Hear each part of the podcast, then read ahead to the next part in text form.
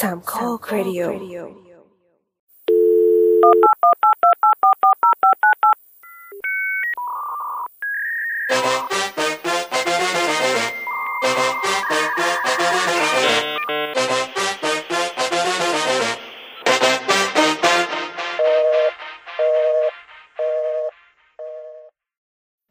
่สวัสดีครับ สวัสดีครับ และนี่คือรายการ Tech Job นะครับ สวัสดีครับ สวัสดีครับ ผมทีเจตัวครับ สวัสดีครับทีเจเคนครับ ยังคงยังไม่หัวเลิราะกอยู่ขำอีกเหรอวะตอนที่สองแล้วนะเว้ย เราต้องภูมิใจดีวะอ๋อเหรอ โอเค ถ้าคุณได้ฟังสาวสาวๆไปแล้ว อ๋อไม่ใช่นี่หว่า เราต้องออกก่อน เอออยากรู้ว่าโดนนินทาอะไรวะแต่รายการนั้นอัดก่อน มีอยู่กันอะสองไม่เป็นคนไรมากันได้ มาอยู่ใน โลกของ Tech Job ดีกว่านะครับตัดมาวันนี้ Tech Job เรา EP ที่สองนะครับเอ่อเย่คุณผู้ฟังน่าจะเห็นชื่อแล้ว แต่เรายังไม่ได้คิดนะฮะตอนนี้ยังตอนนี้ยังไม่ได้คิด แต่ว่าถ้าคุณผู้ฟังกดฟังแล้วน่าจะเห็นชื่อนะครับ ก็วันนี้เราอัดการวันวันพฤหัสบดีที่ 22อือฮึนะครับ ก็ออกอากาศการวันศุกร์นะครับ ที่ 23เฮ้ยพรุ่งนี้เขาหยุดกันนี่หว่าก่อไม่น่า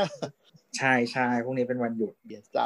ไม่น่าอะไรไม่น่าอะไร นะไม่มีหน้าดูทุกคนแบบพร้อมนัดวันนี้ แล้วเราก็แบบทำไมนัดวันนี้กันวะมันวันพฤหัสไม่ใช่เหรอแล้วก็แบบอ่าวพระเจ้าพรุ่งนี้หยุดลืมใช่ anyway พรุ่งนี้หยุดวันนี้ก็เลยไม่มีม็อบอ๋อนั่นคือเหตุผลใช่ป่ะเออโคตรคนกรุงเทพอะเอาจริงเออ ไม่ได้ฉันต้องแบบมีภารกิจช่วงรอของบิ๊กเอ็นเดี๋ยวเลื่อนม็อบไปก่อนๆแต่ตอน ตจวเขามีกันนะแต่คือแบบที่กรุงเทพก็คือแบบความคนกรุงเทพกูกูไม่กูไม่ทำอะไรวันนี้ ติดภารกิจเดี๋ยวมวลชนน้อย อืมนั่นแหละครับ มา เรามาเริ่มกันส่วนแรกกันก่อนเนาะเออ recap สั้นๆ ข่าวคราวช่วงนี้นะคะ เกี่ยวกับโลกเทคโดยเทคจ็อบนะครับโลกเทคโดยเทคจ็อกเหรอวะเรียกว่าอะไรช่วงอะไรดีเทคจ็อกอัปเดตเทคจ็อกนิวเทคจ็อกจ็อกเออเด็กจ็อบคือถ้าสาวสาวๆมันก็จะมีแบบสาวสาวสาวนิวส์ แล้วก็เปิดเสียงที่แบบความเฮี้ยก็คือเปิดจากโทรศัพท์พี่แอน ไม่ได้อินเสิร์ตเสียงลงไปจริงดิเฮ้ยเนียนอยู่เออเว้ยเอออันนี้คือทำมาตั้งแต่แบบ รายการผี news นั่นน่ะงั้นก็เอาความมักง่ายแล้วกันว่าถ้าท่านผู้ฟังมีไอเดียว่าตั้งชื่อช่วงอะไรก็บทบทกันมา ใช่ครับ ก็มาคอมเมนต์เลยตอนนี้คนยังคอมเมนต์เราน้อยอยู่นะจริงแต่ๆมีคนช่วงฟังนี้เยอะเพราะว่ากว่า จริง ๆ มียอดฟังช่วงเยอะนี้กว่าเพราะที่ว่าคิดเอาแล้วจริงดิไม่ได้ดู stat เลย ดูดูเห็นผ่านอะ มาๆครับยินดียินดีมา จริง ๆ ตั้งตั้งช่วงนี้ขึ้นมาไม่ได้หรอกอยากเมาส์มอยเรื่อง iPhone 12 ที่ทางจัดงานเปิดไปแล้ว คือจริง ๆ เมื่อวานเมื่อไม่ใช่เมื่อวานวันก่อนน่ะมันจะเป็นอืมวันที่คือ Apple เขาจะให้ให้ Product มาใช่ไหมกับพวกเอ่อ tech เอ่อเขาเรียกว่าอะไรอะ พวกเว็บข่าวยูทูบเบอร์อินฟลูเอนเซอร์ต่าง ๆ แล้วก็เขาจะมีเขาจะมีสัญญาติดมาบอกว่าแบบปล่อยได้วันไหน คือเดี๋ยวนะเราเราเข้าใจว่าในวงการวงการ gadget เนี่ยปกติเนี่ยก่อนงานเปิดตัว เขาจะส่งเครื่องรีวิวไปให้สำนักข่าวต่างๆ ก่อนวันเปิดตัวอีก เป็นเดือนอืมเลยหลายเจ้าดีไม่ดีแบบแล้วแต่สมสัปเจ้าดแล้วห์แต่เจ้าแล้วแต่เอเจ้าอแต่จะมี Apple ที่เหมือนจะเปิดตัวก่อน ส่วนใหญ่ Apple น่ะ ถ้าสมัยที่ให้คนมาอีเวนต์น่ะอืมเขาอะจะให้วันนั้นแหละอ่าอ่าก็คือให้วันเปิดตัว แล้วก็คือคุณมาจับเสร็จแล้วคุณก็มีของกลับบ้านไป อ่า ซึ่งคัดด้วยนะ คนที่ไปทุกคนไม่ได้ว่าจะได้ทุกคน ต้องแบบอืมต้องเป็นสื่อที่ได้รับเลือกจาก Apple คือหมายถึงว่าไม่ใช่แค่คุณแบบหัวใหญ่คุณก็อาจจะได้ ก็ต้องเป็นอืมเจ้าที่แบบเขาเรียกอะไรอะ สนิทชิดเชื้อและ Apple ไว้ใจ คือหมายถึงว่าอืมบางเจ้าคือแบบขายรูเมอร์ไงพอขายรูเมอร์เป็นหลัก Apple ก็จะไม่ให้ก็ไม่ให้เออ คืออย่างสื่อหัวหลักๆอะที่อย่างที่เราดูอย่างเงี้ย The Verge CNET Engadget อะไรประมาณนี้ก็จะได้ แต่สมมุติว่าเป็นแบบ จริงๆ เว็บ Apple จ๋าอะมันก็จะไม่ได้เว้ย เออเออเหมือนกับเขาไม่อยากให้คอนเทนต์ด้านนั้นด้านเดียวมั้งไม่เข้าใจเหมือนหลังเหมือนสมมุติๆแต่คนแบบที่คนคนที่ leading ที่สุดช่วงนี้ก็เนี่ย M MKBHD MKBHD ที่จะน่าได้จะเป็นแบบเร็วเป็น top หมายถึงว่า top ในที่นี้ของแง่ของคนดูอะ แล้วคนอืม subscribe อะในคนที่เป็น tech อืม reviewer เป็นพี่ใหญ่ที่สุด อืมซึ่งเขาใช่เด็กอยู่อายุประมาณเราปะอ่อนกว่าเราเออด้วยเด็กมั้งกว่าเราประมาณสักสองปีเลยอะเออใช่ใช่แล้วก็สื่อจริงๆ มีสื่อใหญ่เจ้าหนึ่งที่ควรจะได้ แต่ก็โดนแบนไปแล้วก็ Gizmodo อ๋อเออไม่ได้ตามเหรอที่ยังด่า Apple จนถึงทุกวันนี้นะเอครับอคือคือเราอะชอบดู The Verge มากที่สุด ที่มีคนชอบด่าว่าเป็น i Verge อะมันไอเวอร์จริงๆป่าวะแม่งไอโฟนได้เก้าได้เกินเก้าทุกเครื่องอะอ่าไม่แต่เรารู้สึกว่าเขาอะรีวิวดี หมายถึงว่า product อะไรก็ตามอะอ่าใช่ตัดใช่ใช่ตัดใช่ตัดวิดีโอดีทำเสียงใช่ดีใช่มันไม่เหมือนแบบ feel มันไม่เหมือนอันอื่นที่มันจะดูเล่นกว่านี้อันนี้มันดูแบบยังไงไม่รู้ใช้ส่งใช้สี grading อะไรก็ดูแบบสวย grading ดีวิดีโอคม แล้วก็เน้นไปที่อืมโปรดักต์เยอะอืมคือหมายถึงว่าหลายเจ้าจะชอบแบบเอาคนมายืนคุยเยอะอะไรเงี้ยซึ่งแบบอืมอย่างที่แม่มึงกูอยากเห็น productอืมนะทีนี้นั่นแหละครับอะหลังจากปล่อยรีวิวได้มันมี grace period อยู่ประมาณ 3-4 วันเนาะก่อนที่ทุกคนจะปล่อยรีวิวได้คือจริงๆอะก่อนก่อนที่จะมี iPhone อะมันจะมีนี่มาก่อนอะไรนะมีมีภาพใช่ไหมก็มีคนอื มมีมีภาพแต่อันนี้จะเป็นแนวลีเกอร์เนาะอืมไม่ใช่คน official เขายังไม่ให้ปล่อยเพราะเดี๋ยวอืมเขาโดนอืมโดนด่า แต่ว่าที่ที่มีทำกันแล้วก็คือ accessory รีวิวมาก่อน มันไม่ได้รีวิวด้วยเว้ยเพราะของมันได้แล้วคือคืออันที่หลุดมาคือคนสั่งคือเหมือนกับคนสั่งใช่ใช่คนสั่งมาแล้วได้ก่อนแล้วแม่งได้คนสั่ง iPhone กับ accessory เขาสั่งพร้อมกันการอีมาได้ก่อน accessory แม่งมาอย่างเร็ว ใช่มาทำไมแล้วะวเกิดอะไรขึ้นเกิดอะไรขึ้น ก็มีของแบบเขาก็จะมันจะมีเคสใช่ไหมส่วนใหญ่เขาจะที่เอามาเล่นกันอะ ก็จะเป็นเคส MagSafe อืมกับเคสกับที่ชาร์จ MagSafe อืมเออ ก็ไอเคสมันก็ก็ธรรมดาแหละเขาก็มาดูดู เออ แต่วันนี้ก็มีข่าวว่าแบบมีคนได้ของที่แบบลืมเจาะรูลำโพงโคนงงอะโคอตย่างรเที่ย มีคนแซวว่า อ๋อไอโฟนรุ่นนี้เป็นแบบเหมือนโซนี่หรือเปล่า ที่แบบเออสั่นหน้าจอมีเสียงออกมา เออลำโพงอยู่ด้านหน้าออกมาทางรูด้านหน้ามาเลยแบบปิดโคยไซแต่จริงๆคือเฮียจ้าต้องต้องแจ้ง Apple ว่ามึงได้ดีเฟกต์โว้ยส่งเคลมด่วนอีบ้าเคสอันเป็นพันเออเคสซิลิโคนงงๆเอาเป็นพันแล้วแบบลืมเจาะรูทุเรศโคตรนั่นแหละ แล้วก็เคสอีเคสเคสใสมันมีเขียนด้วยไอ้ตรงแม่เหล็กอะเขียนว่าแบบ design by Apple in California อยู่ข้างหลังแบบดีไซน์อะไรเออดีไซน์วงเหล็กเหรอะเออ assemble in China something something มีความเด๋อเออ แต่แบบที่ที่ที่หลุดรีวิวกันน่ะ ก็ผิดหวัง MagSafe นิดนึงนะ มันดูไม่ค่อยดูดยังไงวะ คือเหมือนเราแล้วก็หลาย ๆ คนคิดนะอาจจะมีความเห็นใกล้กันเนี่ยคือว่าคาดหวังความดูดเหมือน iPad Pro ความดูด มันดูดแรงมาก เออเออเออคือจะบอกว่าละนิ้วเราห่อเลือดเพราะ iPad Pro แล้ว iPad Pro อะ ถ้าแบบบางทีอะ สามารถติดตู้เย็นได้ เออเออแรงดูดมันควายมาก แต่ดูรีวิวคือแบบดูแปะๆเองเออ แล้วคือเหมือนทีนี้มันมีสองสองขยะก็คือแบบอีที่ชาร์จใช่ไหมเขาก็แบบอ่าลองเอามาเล่นกับ iPhone 11 Pro Max อืม iPhone อืม11 Pro นู่นนี่นั่นอะก็ดูดติดมันมันมีคอยทองแดงอยู่เนาะอ่าแล้วก็ไปใช่มีคนเอาไปใช้กับพวกแบบ Galaxy 4 Galaxy S 20นู่นนี่ Pixel นั่นเออก็คือดูดติดแหละคือทุกอืมทุกอันอะ มันมันมีดูดติดชาร์จได้อืมเป็นมาตรฐาน แต่ว่าชาร์จแค่7.5วัตต์อืมแล้วก็มันมีคอยโลหะอยู่แล้ว ก็ดูดติดแต่ดูดเบาๆ ก็คือแบบถือที่ไม่เขย่าอะ พอได้อืมอืมหรือใช้งานแล้วไม่เขย่าอะพอได้ เออ แต่ว่าคนก็บอกว่าเออมันเบามากเลยดูดเบามากเลย แต่ว่า เดี๋ยวพอมี iPhone มา iPhone มันน่าจะแบบมีอีอะไรดูดนะแรงมีดูแม่ดเหแรล็กงมีแม่เหล็กอีกฝั่งหนึ่งเออมาช่วยกันดูด เออดูดซ้ายดูดขวาดูดเข้าหากัน เออ อะไรแบบนั้น ซึ่งพอของจริงมาปุ๊บก็แบบเอาอีเทียไม่ค่อยดูดว่ะเออ มันก็ดูดเหมือนแบบ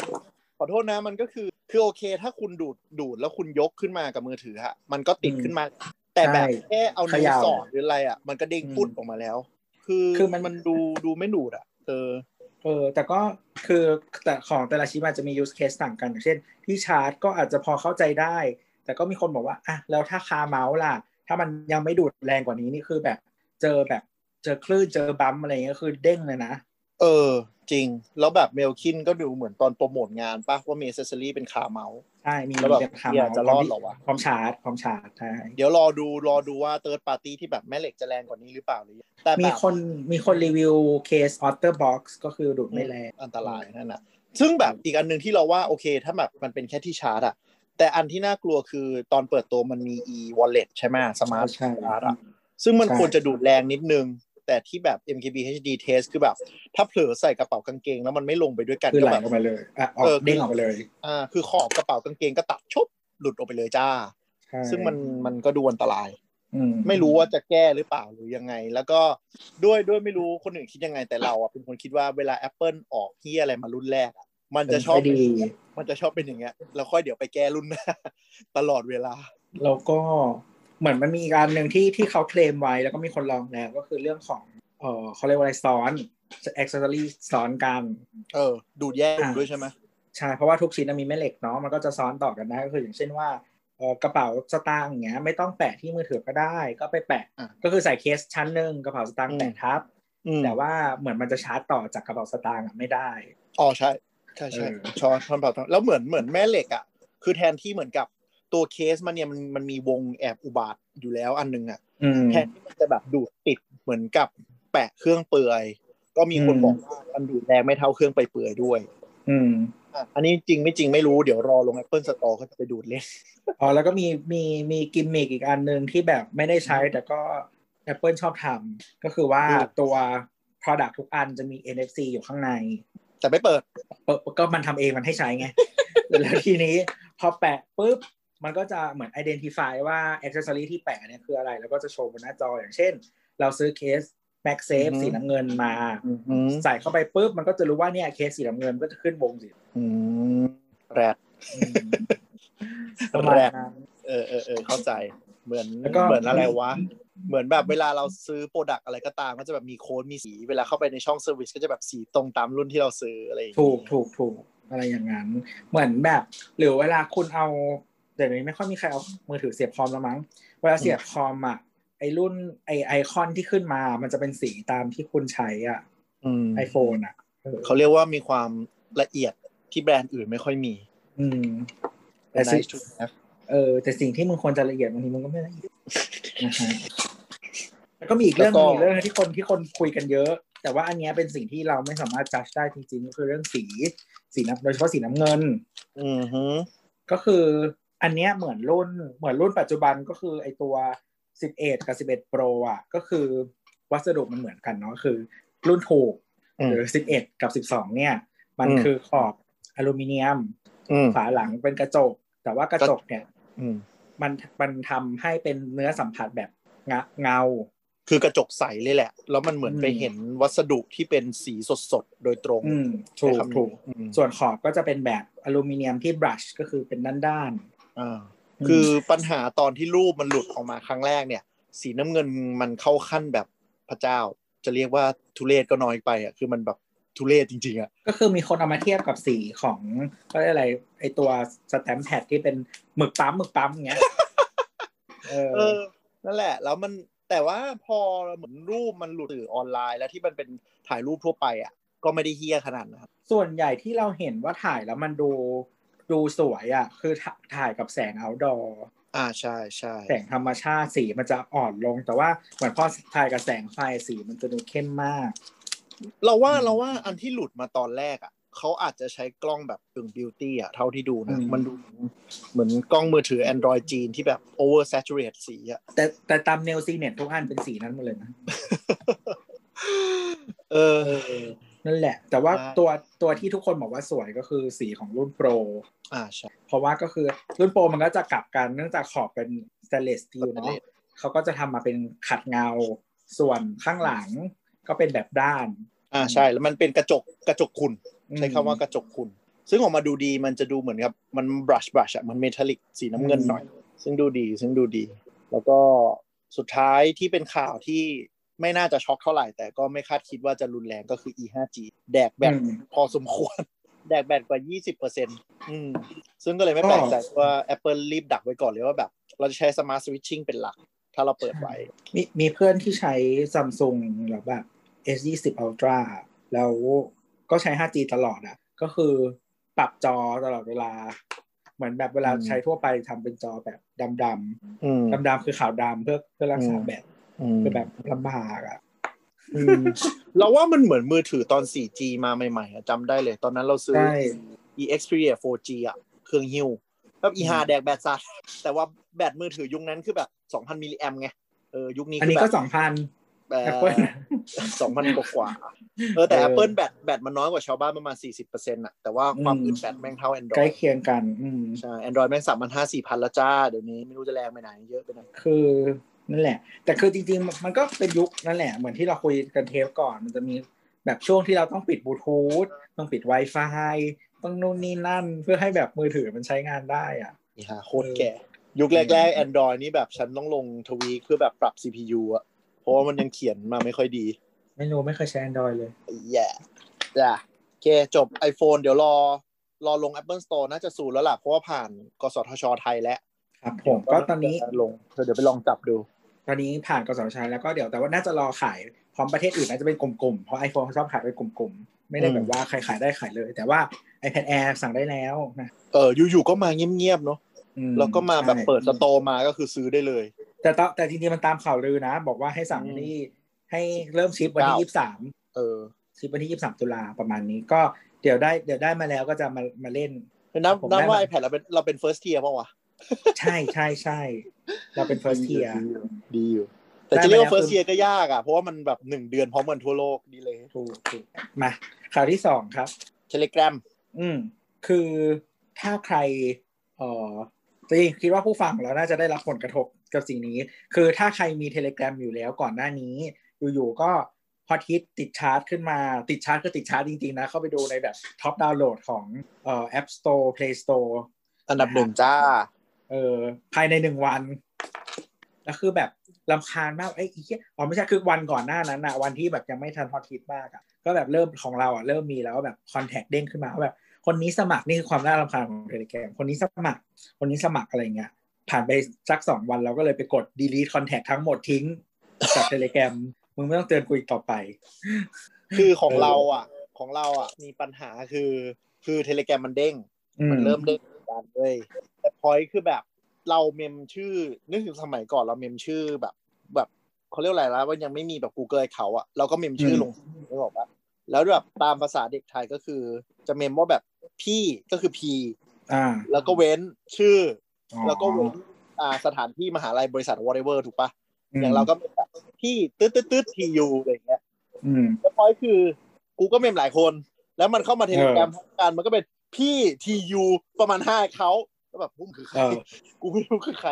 เพราะเหมือนระบบมันไปจำว่าแบบ มันคือชื่อแล้วก็นามสกุลน่ะ แล้วอีตรงกลางเป็น middle nameมันก็เลยโอเออมินมิดเดิลเดมหมดเลยจ้ากูแบบอ๋อ เราไม่มีปัญหานี้ เพราะว่าเราเมมแบบถูกต้องทุกอย่าง ไม่เคยเมื่อก่อนคือแบบมือถือปุ่มกดไงเมมตั้งแต่แบบโอนมาซิมคือนั่นแหละเรานิเวศเราทำตั้งแต่แบบใช้ Symbian เราก็ทำแบบนี้ก็คือเราเมมชื่อนามสกุลแล้วก็มีช่อง nickname เราก็ใส่ nickname โหสุดยอดตรงตาม contact card ทุกอย่างถูกต้องอย่างดีเอออย่างดีนั่นแหละแล้วแบบบางทีคือการ sync กับ Facebook มันจะง่ายเว้ยแบบอ่าสวยงามเออจริง คือแบบตอนนั้นยังไม่ได้คิดถึงแบบ Data Clean Up ไงก็เลยฟักอัพจนถึงทุกวันนี้ฝา กก็ไว้นะครับทุกคนแต่ม็อบทุกคนใช้ Telegram ซึ่งเราก็แบบดีใจมาก คือเราเป็นหนึ่งใน Telegram Advocator โดยเหตุผลง่ายๆเลยคือ อีแบบไลน์บน Chrome Plugin มันเฮี้ยมาก เนื่องจากว่าเราต้องใช้ไลน์หลักในการคุยกับเขา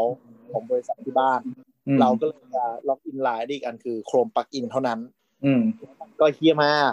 แล้ว ไลน์บน iPad กว่ามันจะ sync ก็เหี้ยมากก็ไวอยู่นะ ถ้าเราใช้อะ ถ้าเราใช้ตลอดทั้งวันอะมันจะไวเออแต่เราแต่เปิดถ้าไม่เราบ่อยอะไงมันจะช้าใช่ใช่ แล้วก็คือแบบยังไงดีวะ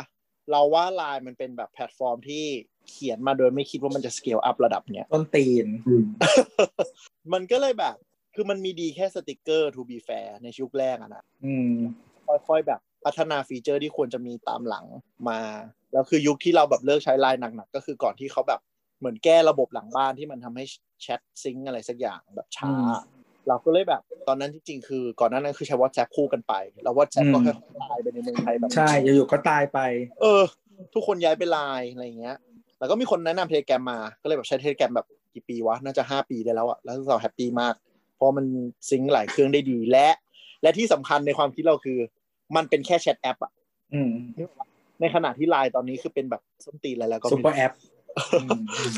super app AKA แอปส้นตีน ทุกทุกแอปที่ใช้ชื่อว่า super app คือส้นตีนหมด เออ คือมึงนึกออกปะกูอยากใช้ไลน์คุยกับเพื่อน กูไม่ได้อยากมีแบบอีกประมาณ300เมกที่กูโหลดมาทำส้นตีนอะไรไม่รู้เต็มแล้วไปคือหมด iPhone มันไม่มี LINE Liteกูอยากคุยเออออย่างเดียวก็ไม่ได้อีเหี้ยใช่ไหมก็เลยไม่โอเค since then แล้วตอนนี้ทุกคนย้ายมาเทเลแกรมเราก็ดีใจ เย่แค่นั้นแหละ คือตอนแรกอะเราไม่ได้ใช้ Telegram คือเราอะใช้เราอันอันนี้เราใช้บ่อยที่สุดเลยคือ iMessage จ้า ผู้มีเพื่อนอยู่ในกลุ่มใช้ iOS กันหมด แล้วคือ iMessage sync ดีมาก sync ดีตลอดเวลา sync ดีทุกสิ่งเออแต่ว่าจริงๆ ฟังก์ชันมันน้อยหลังมันห่วยแหละเออแต่ถ้าคุยเทคเฉยๆ ก็โอเค iMessage มีข้อเสียอย่างหนึ่งคือบางทีลืมดูว่าแบบ bubble สีน้ำเงินหรือสีเขียว แล้วกูก็พิมพ์ไปประมาณเจ็ด message แล้วไปแล้วจ้าตังกูอ๋อเราปิดไปเลยเราปิด SMS ไปเลย อ๋อไม่ได้ อันนี้แบบบางทีคุยเพื่อนแล้วแบบเพื่อนก็แบบปิด iMessage เอ้ยแบบแชทดอยไง ฉันก็แบบทักทักทักอ้าว ตายไปแล้วเจ็ด bubbleโดนไปแล้วจ้าเซ็งเมื่อก่อนเรามียุคหนึ่งที่เราใช้ SMS unlimited ด้วยอะ คุยกับแฟนอะ สมัยยุคที่ยังไม่มี IM อะ ไม่เคยว่ะ ปกติก็เข้าไปไป Windows Messenger ตลอด ไม่ไม่สเออสมัยที่ใช้มือถืออย่างเดียวเราก็ไม่ไอเนี่ยเออเพราะว่าเป็นมนุษย์แบบชอบพิมพ์อยู่แล้วไม่ได้แบบาเดี๋ยวเดี๋ยวเดี๋ยวชอบคุเก็บเดี๋ยวเก็บไว้เมาส์มอยเรื่องเรื่องอะไรนะเรื่องแชทแอป IM ในไทยดีกว่าน่าสเอนุกออะคุยนานละแต่จริง ๆก็คืออย่างนี้ประเด็นที่ที่หยิบมาคุย ที่มันมาเป็นข่าว เพราะว่ามันมีคนเสนอการใช้งาน Telegram ขึ้นมา ด้วยความปลอดภัจยริกงว่าๆมันนำเสนอเรื่องประมาณว่าปลอดภัย แต่ว่าความปลอดภัยของ Telegram มันก็เป็นเขาเรียกอะไรอะ ปลอดภัยแบบ relative ปลอดภัยแบบเปรียบเทียบใช่ใช่ใช่อืม คือยังไงดี คือการที่เราแชทในที่ที่มันเป็นโอเค ไม่ใช่ public for ไม่ใช่ public public space อย่างเงี้ย มันก็ปลอดภัยกว่าอยู่แล้วในแง่หนึ่งใช่ไหมอืมแล้วก็อย่างที่สองก็คือ มาตรฐานการแชทเดี๋ยวเนี้ยมันก็มี encryption end to end เกือบหมดแล้ว อืม และสุดท้ายที่เขาชูเรื่องความปลอดภัยของ Telegram มากกว่าคือ เขาเชื่อว่าไลน์ที่เราใช้กันเยอะๆเนี่ย มีผลประโยชน์ในเมืองไทยเยอะอืมซึ่งทำให้คนเชื่อว่าอาจจะฟังรัฐบาลมากกว่า Telegram ซึ่งเป็นแอปภายนอก คือจริงๆแล้วว่าไอ้เรื่องเรื่อง encryption อะไรเงี้ยบางส่วนอะ ไลน์อาจจะดูดีกว่า Telegram ด้วยซ้ำเพราะว่า by ใช่ default ทุกวันเนี้ยทุกอันมันจะเป็น end to end encryption ก็คือหมายถึงว่า อันนี้เราเคยเล่าในสาวสาวๆสักตอนหนึ่งอะเออแต่ว่าเล่าอีกก็คืออันนี้เป็นเหมือนเหมือนเราพยายามแข่งกับเน็ตหาวิธีอธิบายที่มันเข้าใจง่าย และเราเอาชนะเลยก็คือ ก็คือเหมือนกับว่าการเขียนเขียนแมสเซจครับ แล้วก็ใส่ลงในส่งใส่ลงในกล่อง แล้วก็ล็อกกุญแจ เออกุญแจกับ กล่องเนี้ย ส่งแยกกันไปอืมคนที่มีกุญแจตรงกันอะ ถึงจะเปิดกล่องของเราได้ อันเนี้ยคือเหมือนแบบ encryption ที่แบบสองด้านตรงกลางเปิดไม่ได้ อืมก็คือปลายทางคนรับจะมี คือเวลาเราส่งข้อความไปก็จะมีตัวเนื้อความกับตัวอืมการล็อกอืมไปถึงปลายทางก็คือ อีข้อความเนี้ยมันจะโดนสลักมาว่ากุญแจที่เรียกว่าสมมติส่งไปหาทีเจตัวก็เป็นกุญแจทีเจตัวเปิดได้เท่านั้นอย่างเงี้ยนี่คือเบสิกของ อืมใช่ประมาณนั้น ซึ่งเอ่อของ Telegram เนี่ยมันก็อาจจะต้องโดยมันไม่ได้ใช้โปรโตคอลอะไรประมาณเนี้ยคือ Telegram เนี่ยเขามี encryption แต่เขาอืมใช้ encryption ของเขาเองเพราะเขาไม่อยากใช้ encryption มาตรฐานเพราะเขาเชื่อว่าอืม encryption มาตรฐานเนี่ยพวกหน่วยสืบราชการลับต่างๆ หรือ whatever พวกอะไรอะ security hack เนี่ยมันสามารถ hack ได้ง่ายกว่า ซึ่งอันนี้ก็เป็นแค่การเคลมนะมันไม่มีอะไรพิสูจน์เลย เพราะว่าต่อ encryption มาตรฐานอะ ต่อให้คุณเข้าใจวิธีการทำงาน แต่คุณไม่มีกุญแจที่ถูกต้องอะคุณก็เปิดไม่ได้ อืมเออประมาณนั้ปนระมาณนั้นแต่ว่านั่นแหละนั่นแหละก็แต่ว่าจริงๆเราว่าจุดใหญ่ที่สุดที่ที่หลาย ๆ คนตัดสินใจใช้ Telegram แล้วก็คิดว่ามีผลก็คือเรื่องของผลประโยชน์ในประเทศไทยนี่แหละใช่ก็คืออย่างว่าถ้าลายมีผลประโยชน์ในประเทศไทยเยอะ แล้วโดนรัฐบาลขู่ขึ้นมาลายก็อาจจะอันนี้อันนี้เน้นว่าอาจจะเลยนะ เราไม่รู้ policy เขาหรือว่าความที่เขาจะไปถึงขนาดไหนเนี่ย อาจจะให้ความร่วมมือกับทางรัฐบาลมากกว่า เพราะอาจจะโดนขู่เรื่องผลประโยชน์ หรือว่าอะไรก็ตาม เรื่องของกฎหมายเรื่องของอะไรอย่างเงี้ย อะไรอย่างเงี้ยคือหมายถึงว่าเลสเซถ้าบทลายไม่คอมพลายกับรัฐบาลรัฐบาลสามารถสั่งปิดได้เขาก็ต้องอาจจะกลัวตรงนี้ใช่ไหมอืมขนาดเราพูดว่าแบบ let's say แบบ Facebook Twitter ที่แบบไม่ได้มีออฟโอเคมีออฟฟิศในไทยแต่แบบโคไม่ได้เมมีนโคเซนใหญ่อะหลายอย่างเขายังต้องทำตามความร่วมมือของรัฐบาลเลย อืมในในขณะที่เทเลแกรมเป็นแบบเป็นองค์กรลอยๆ ที่แบบ อยู่ที่ไหนก็ไม่รู้แล้วก็ revenue อยู่ model British Virgin Island เออ แล้วคือเขาก็คือมีประกาศชัดเจนว่าเขาจะไม่คิดเงินในแพลตฟอร์ม และอยู่ได้ด้วยเงินบริจาคอืมเออเขาก็เลยเหมือนไม่มีผลประโยชน์ตรงนี้ และขนาดเขามาจากเป็นแอปรัสเซียใช่ไหมขนาดอืมอีรัสเซียกับจีนยังเอาไม่ลงเลย เพราะว่าด้วยความที่มันแบบ virtually ไม่มี revenue model ที่จะเก็บตังค์ใครได้อะอืมเขาก็เลย ประมาณอืมในความคิดนะนั่นแหละ แต่ไลน์อะมันต่างจาก Facebook แล้วก็ Twitter อีกตรงหนึ่งคือไลน์อะสเกลมันเล็กกว่าเยอะอ่าหมายถึงว่ามันคอนเซนเทรตในประเทศไทยเยอะ ใช่ มันมีไม่กี่ประเทศที่มันเป็นแบบได้ผู้นำเงินผู้นเออ แล้วเป็นผู้นำขนาดนี้หลักๆก็คือมีไทยญี่ปุ่นไต้หวันแล้วก็อินโดอินโดนิดนึงอืมอืมประมาณนี้แค่นั้นใช่ก็มีความเสี่ยงตรงนั้น แต่อย่างที่บอกว่าเรื่อง end to end encryption เนี่ย การคุยระหว่างสองคนน่ะ หลายแพลตฟอร์มก็ค่อนข้างปลอดภัยแหละ แต่ไม่รู้ฉันชอบเทเลฉันชอบเทเลแกรมเรื่องมันแบบมันเป็นแค่ chat app อะแล้วมันก็ใช้งานง่าย มันแบบมัน sync แบบนึกออกปะเราสามารถไปเล่นเน็ตคาเฟ่โดยการแค่ login ผ่าน web browser ก็ใช้ได้อะไรอย่างเงี้ยมันแบบมันสะดวกใครเล่นเน็ตคาเฟ่อยู่วะบ้าโอ้โหเออดูแก่เลยวะจำได้ตอนเด็กๆ อันนี้นิดนึงก่อนจะจบเรื่องนี้ ขอแตะเรื่องเน็ตคาเฟ่นิดนึงจำได้ตอนเด็กๆ แล้วเวลาเล่น Ragnarok แล้วเหมือนคุยกับ random person เป็นเป็นเพื่อนในเกมเนี่ยหรอปะคือถ้าเราบอกว่าแบบเล่นเล่นแล็กอยู่ที่บ้านอะ เขาจะบอกว่าเรารวยเว้ยเออใช่ใช่ยุคนั้นใครมีคอมที่บ้านนั่นรวย เออใครมีคอมที่บ้านแล้วนึกออกปะเพราะว่ามันไม่ใช่แค่ค่าคอมเว้ยมึงต้องต่อเน็ตรายชั่วโมงอืมต้องเติมแล็กด้วยนะ เออ เติม airtime ไม่พอต้องจ่ายค่าเน็ตอีก คือแบบ เราจำได้ว่าแบบ จำนวนคนเล่นแล็กในไทยพุ่งเยอะมากตอนที่เริ่มมีเน็ต unlimited อืมเพราะคือแบบสมัยก่อนคือ ถ้าขอเงินพ่อแม่ซื้อเติมเน็ตรายชั่วโมงแล้วมึงมาเล่นเกมอะมึงโดนด่าแน่นอนเราต้องเติมอีนั่นเป็นชั่วโมงอีกแบบสี่สิบชั่วโมงนู่นนี่นั่นเออแอ airtime airtime แล้วแบบเซิร์ฟชอบล่มส้นตีนเออต้องมาชดเชยให้กูอีกนะอะนั่นแหละครับนะจบไปฮะ เรื่องแอป Telegram เนาะแต่ว่าอันที่ว่ามันตีมากับแอป Telegram ที่นิยมอะอีกอันหนึ่งช่วงนี้สดๆร้อนๆเลย เรื่องความปลอดภัยใช่ปะ ก็คือแบบอะไรนะ social listening อืมเออฉะนั้นอันนี้คือธีมหลักของตอนนี้นะครับ ครับผมอะมามา social listening คืออะไร social listening คืออะไรครับ คือการดักฟังแพลตฟอร์มออนไลน์เหรอหรือว่าแค่แบบฟังเฉยทำไมใช้คำว่าดักฟังล่ะ มันไม่ได้ดักนะ คืออะอย่างนี้เอ่อ social ในที่นี้นะครับก็คือเอ่อถ้าภาษาเอเจนซี่ปกติเราจะเรียกว่า SNS ๆ social network เอ่อ social networking service เอาเออก็คือเวลาเราพิมพ์สั้นๆ เราจะพิมพ์ว่า SNS ก็คือหมายถึง social networking service นะครับ ที่บางคนจะเรียก social media หรืออะไรก็ตามนะฮะอืมหรือภาษาภาษาไทย ภาษาไทยที่ปกติใช้ใน TOR จะจะเรียกว่าสื่อสังคมออนไลน์แปลตรงเๆหรือว่าประมาณนี้ถ้าสำนักข่าวไทยเรียกอะไรนะ social ชาวโซเชียลเออ นั่นแหละ สักสิ่งอืมประมาณนี้ เนาะอืมในคำคำว่า social ใน social listening คือสิ่งนี้เนาะอืมเออ แล้วก็ listening ก็คือการฟัง เออ ก็คือแบบเก็บข้อมูลอะไรประมาณนี้แหละ ทีนี้อืมทำไมมันถึงเป็นประเด็นขึ้นมาก่อนที่เราจะเล่าไปต่อในเรื่องของ social listening เนี่ย ก็คือมันเป็นประเด็นว่า เออมันมีทั้งในส่วนของ TOR ต่างๆ ที่รัฐบาลอะจัดซื้อจัดจ้างในเกี่ยวกับเอ่อ บริการหรือหรือซอฟต์แวร์หรืออะไรก็ตามที่ทำเกี่ยวกับ social listening แล้วก็นำมาใช้งานเออแล้วก็มีคนตั้งข้อสังเกต อย่างเช่นว่าเรื่องของเอ่อกระบวนการที่มีคนเข้ามาเอ่อเขาเรียกว่าอะไรโพสต์ในโซเชียลไม่ว่าจะแพลตฟอร์มไหนก็ตามอะเออหรือว่า t a r g e t คนบางกลุ่มแบบมาคุยด้วยหรือใดๆก็ตามในโซเชียลต่างๆเนี่ยเออซึ่ง social listening เนี่ยมันเป็น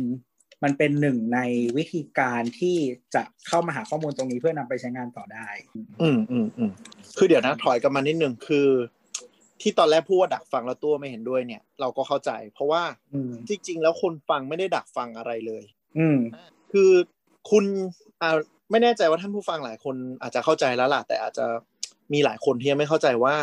อะไรที่เราโพสต์ แล้วตั้งเป็นพับลิกทั้งหมด ถือว่ามันเหมือนเราเอาป้ายประกาศไปแปะ ดื้อๆหน้าเลยบ้าน หน้าบ้านหรือแปะบอร์ดอะไรสักอย่าง สมมุติเราอันเรานี้เราอันนี้ทางกฎหมายด้วยนะ หมายถึงว่าอย่างที่อืมบอกว่า แบบเวลาที่ที่ทวงหนี้หรือว่าด่าใครบนบนอ่า Facebook อะแล้วแบบคุณโดนแบบว่า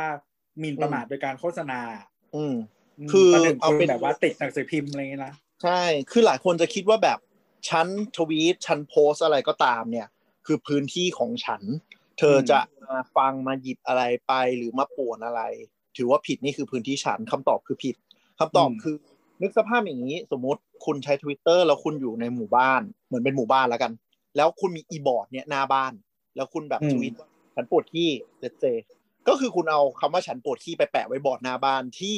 ประชากรทั่วประเทศสามารถเดินผ่านได้ อืมคือคนที่อยู่หมู่บ้านนี้ทั่วบ้านโลกทั่วโลก เออทั่วโลกสามารถเห็นอีบอร์ดนี้ได้ใช่เพราะฉะนั้นฝรั่งก็เขากด translate มึงกดที่เหรอ ใช่ ฉะนั้นก็คือเขาจะสามารถมาเม้นต์มาด่ามาหยิบไปถ่ายหรือถ่ายรูปอีบอร์ดเนี้ยไปประจานให้ว่าบ้านนี้เป็นหาอะไรปวดขี้ออกสื่ออะไรเงี้ยอืม มันเป็นกลวิธีของเขา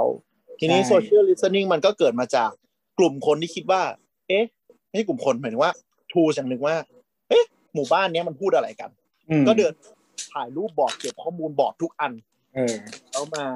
มาพูดง่ายๆมาเก็บข้อมูล คุณมาเพื่อผลประโยชน์บางอย่างว่า หมู่บ้านนี้อาจจะบ่นว่า เอ้ยฉันเป็นอยากฝีที่ตูดไม่เป็นคนอย่างนี้วะโอเคอะฉันเป็นฝีที่ตูดฝีระบาดอยู่หมู่บ้านนี้หรืออะไรอย่างเงี้ยเขาก็มาเก็บข้อมูลไปแล้วก็เหมือนเอายาฝีมาเคาะประตูขายถูกไหมอ่าแล้วคุณโอเคโวยวายอะไรไม่ได้เพราะว่าคุณเป็นคนเอาข้อมูลนี้ไปแปะไว้บอร์ดเองบางคนเขาก็ยินดี อ่า อะไรอย่างเงี้ยฉันเป็นฝีอยู่แต่ฉันยังไม่ได้แบบ ยังไม่กล้าไปหาหมอเลย แต่ว่าอ๋อมีคนเดินผ่านมาเห็นเอายาฝีมาขายฉันใช่ เพราะฉะนั้นแบบ social listening ไม่ได้ดักฟัง เขาแค่อืมฟังสิ่งที่คุณบ่นออกมาในพื้นที่สาธารณะคือทุกทุกวันนี้คนยังไม่บางคนยังไม่เชื่อเรื่องแบบว่า Facebook ไม่ได้ยินสิ่งที่ฉันพูดจริงหรือนะฮะเป็นบุ้งไม่ได้ยิน คนละสิ่งกันไม่ได้นะครับ ไม่ได้เปิดไหมเออคนละสิ่งกันจริงๆคนละสิ่งกันจริงอืมนะอืมอืมแต่ว่ามันมีอัลกอริทึมในการยิงโฆษณาอยู่เออหลายหลายแบบเลยแหละ แบบที่คุณที่ที่บางทีคิด ไม่แต่คือบางคนมันมีถึงขั้นที่เขารู้สึกว่าแบบโดนคุกคามขนาดเช่นแบบเขาเรียกอะไรอะฉันแค่คิดอ่าแล้วทำอ่าไมถึงอยู่ใน Facebook อะไรอย่างเงี้ยคืออย่างแต่นี้บางคืทีออย่างนี้การคิดของคุณมันก็ถูกอินดิวนั่นแหละใช่ใช่คืออย่างนี้เลี้ยวเลี้ยวไหนๆเลี้ยวไปเรื่องอัลกอริทึมยิงแอดเลี้ยวไปหน่อยแล้วกันอืมก็คือว่า บางครั้งเนี่ยการที่คุณคิดอะไรบางอย่าง สมมุติฉันบอกว่าเฮ้ยอยากไปเที่ยวภูเก็ต สมมติแค่คิดนะ ไม่ได้พิมพ์ได้เลยเลยอืมแต่คุณการที่คุณอยากไปเที่ยวภูเก็ตอะคุณอาจจะ อันนี้สมมติกรณีหนึ่งคุณอาจจะหันไปดูรายการทีวี หรือ ad ที่ยิงบนแพลตฟอร์มอื่นอืมสมมติคุณไปดูรายการทีวี หรือป้ายโฆษณาหรือละอ่าไปงานแฟร์ไทยเที่ยวไทย แล้วคุณอยากไปภูเก็ตแล้วกลับมาปุ๊บเนี่ยอ้าวมันขึ้นมา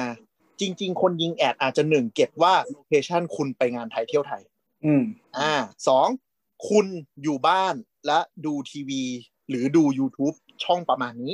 อืม อะไรอย่างเงี้ย บางทีมันมีพฤติกรรมบางอย่างที่เราไม่รู้ตัว แต่เขาไม่ได้แบบใช่ใช่เจาะเข้าไปในสมองแล้วแบบดึงออกมาจากสมอง ถูกถูกหรือใช่บางทีมันเป็น pattern กับคนรอบตัวของเรา เพื่อนของเราถูกต้องหรือว่าคนที่อยู่ในบริเวณใกล้เคียงกัน ถูกต้อง เคยทำแล้วมัน work แล้วพอคุณแบบตรงเป๊ะเออหมายเขาเรียก lookalike อะไรอย่างเงี้ยปุ๊บอ่าก็คือแบบไปเลยจ้าอ่าอันนี้ก็คือชุดที่สองที่จะเจอบ่อยแล้วคุณไม่คุณไม่รู้ตัว คุณอาจจะบอกว่าเฮ้ยพฤติกรรมนี้ฉันไม่ได้เกี่ยวกับไปการไปภูเก็ตเลยนะ อันที่สองคือ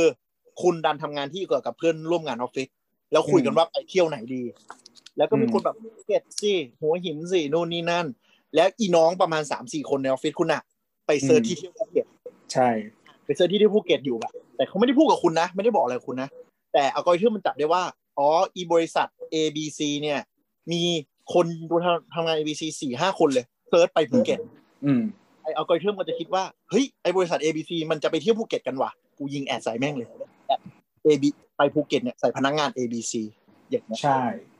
อ่าแล้วถามว่า Facebook หรือแพลตฟอร์มขโมยข้อมูลคุณไหมคำตอบคือไม่ เพราะคุณเป็นคนอัพโหลด ยินยอมข้อมูลพวกนั้นให้ Facebook เอง คุณยินยอมทั้งหมด ถูกต้อง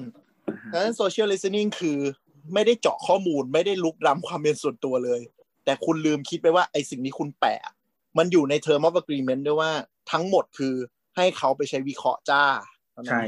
ให้ให้เขาและ partner ของเขานะครับ ประมาณนั้น ก็จริง ๆแล้ว อะทีนี้ social listening คืออะไรก็ เออเหมือนมันก็หยิบข้อมูลนี่แหละ ปกติแล้ว ถ้า social listening โดยถูกต้องมันก็จะใช้ public data อ่า public data ก็คือไปอ่าน terms and condition ของทุกแพลตฟอร์มที่คุณที่คุณใช้งานอยู่อะครับ มันก็จะบอกแหละว่า อันไหนที่เป็น public data บ้าง อืม ก็จริง ๆ เอาคร่าวๆนะคร่าวๆก็ ทุกวันนี้ก็ทวิตเตอร์เนี่ยจริงๆเก็บได้หมดเลยทุกอันที่ไม่ protect อืมเออเก็บได้หมดเลยทุกอันที่ไม่ protect นะคะ ตั้งแต่แบบข้อความอะไรอะทวีตที่ไหนนู่นนี่นั่นอะไรอย่างเงี้ย ก็คือมาหมดภาพ location ถูกต้องถูกต้องนะฮะเวลาที่คุณเข้าอะเวลาได้อยู่แล้ว คุณใช้ถูกต้อง client ที่คุณใช้ Twitter มันใช้ client มาด้วยนะครับอ่าก็ดูได้ว่าแบบสมมติว่าแบบเฮ้ยคนนี้รวยจังใช้ทวิตบอทอะไรอย่างเงี้ย เอออ่าคนนี้แบบเพิ่มเติมใช้ของฟรีอะไรอย่างเงี้ยเอ่อเพิ่มเติมก็ follower และ following ก็มีผลใช่ในการใช่ถูกต้อง profile จริงๆจริงๆสมัยก่อนนะมันมันให้อันนี้ด้วยอันนี้ให้อันนี้มาด้วย interest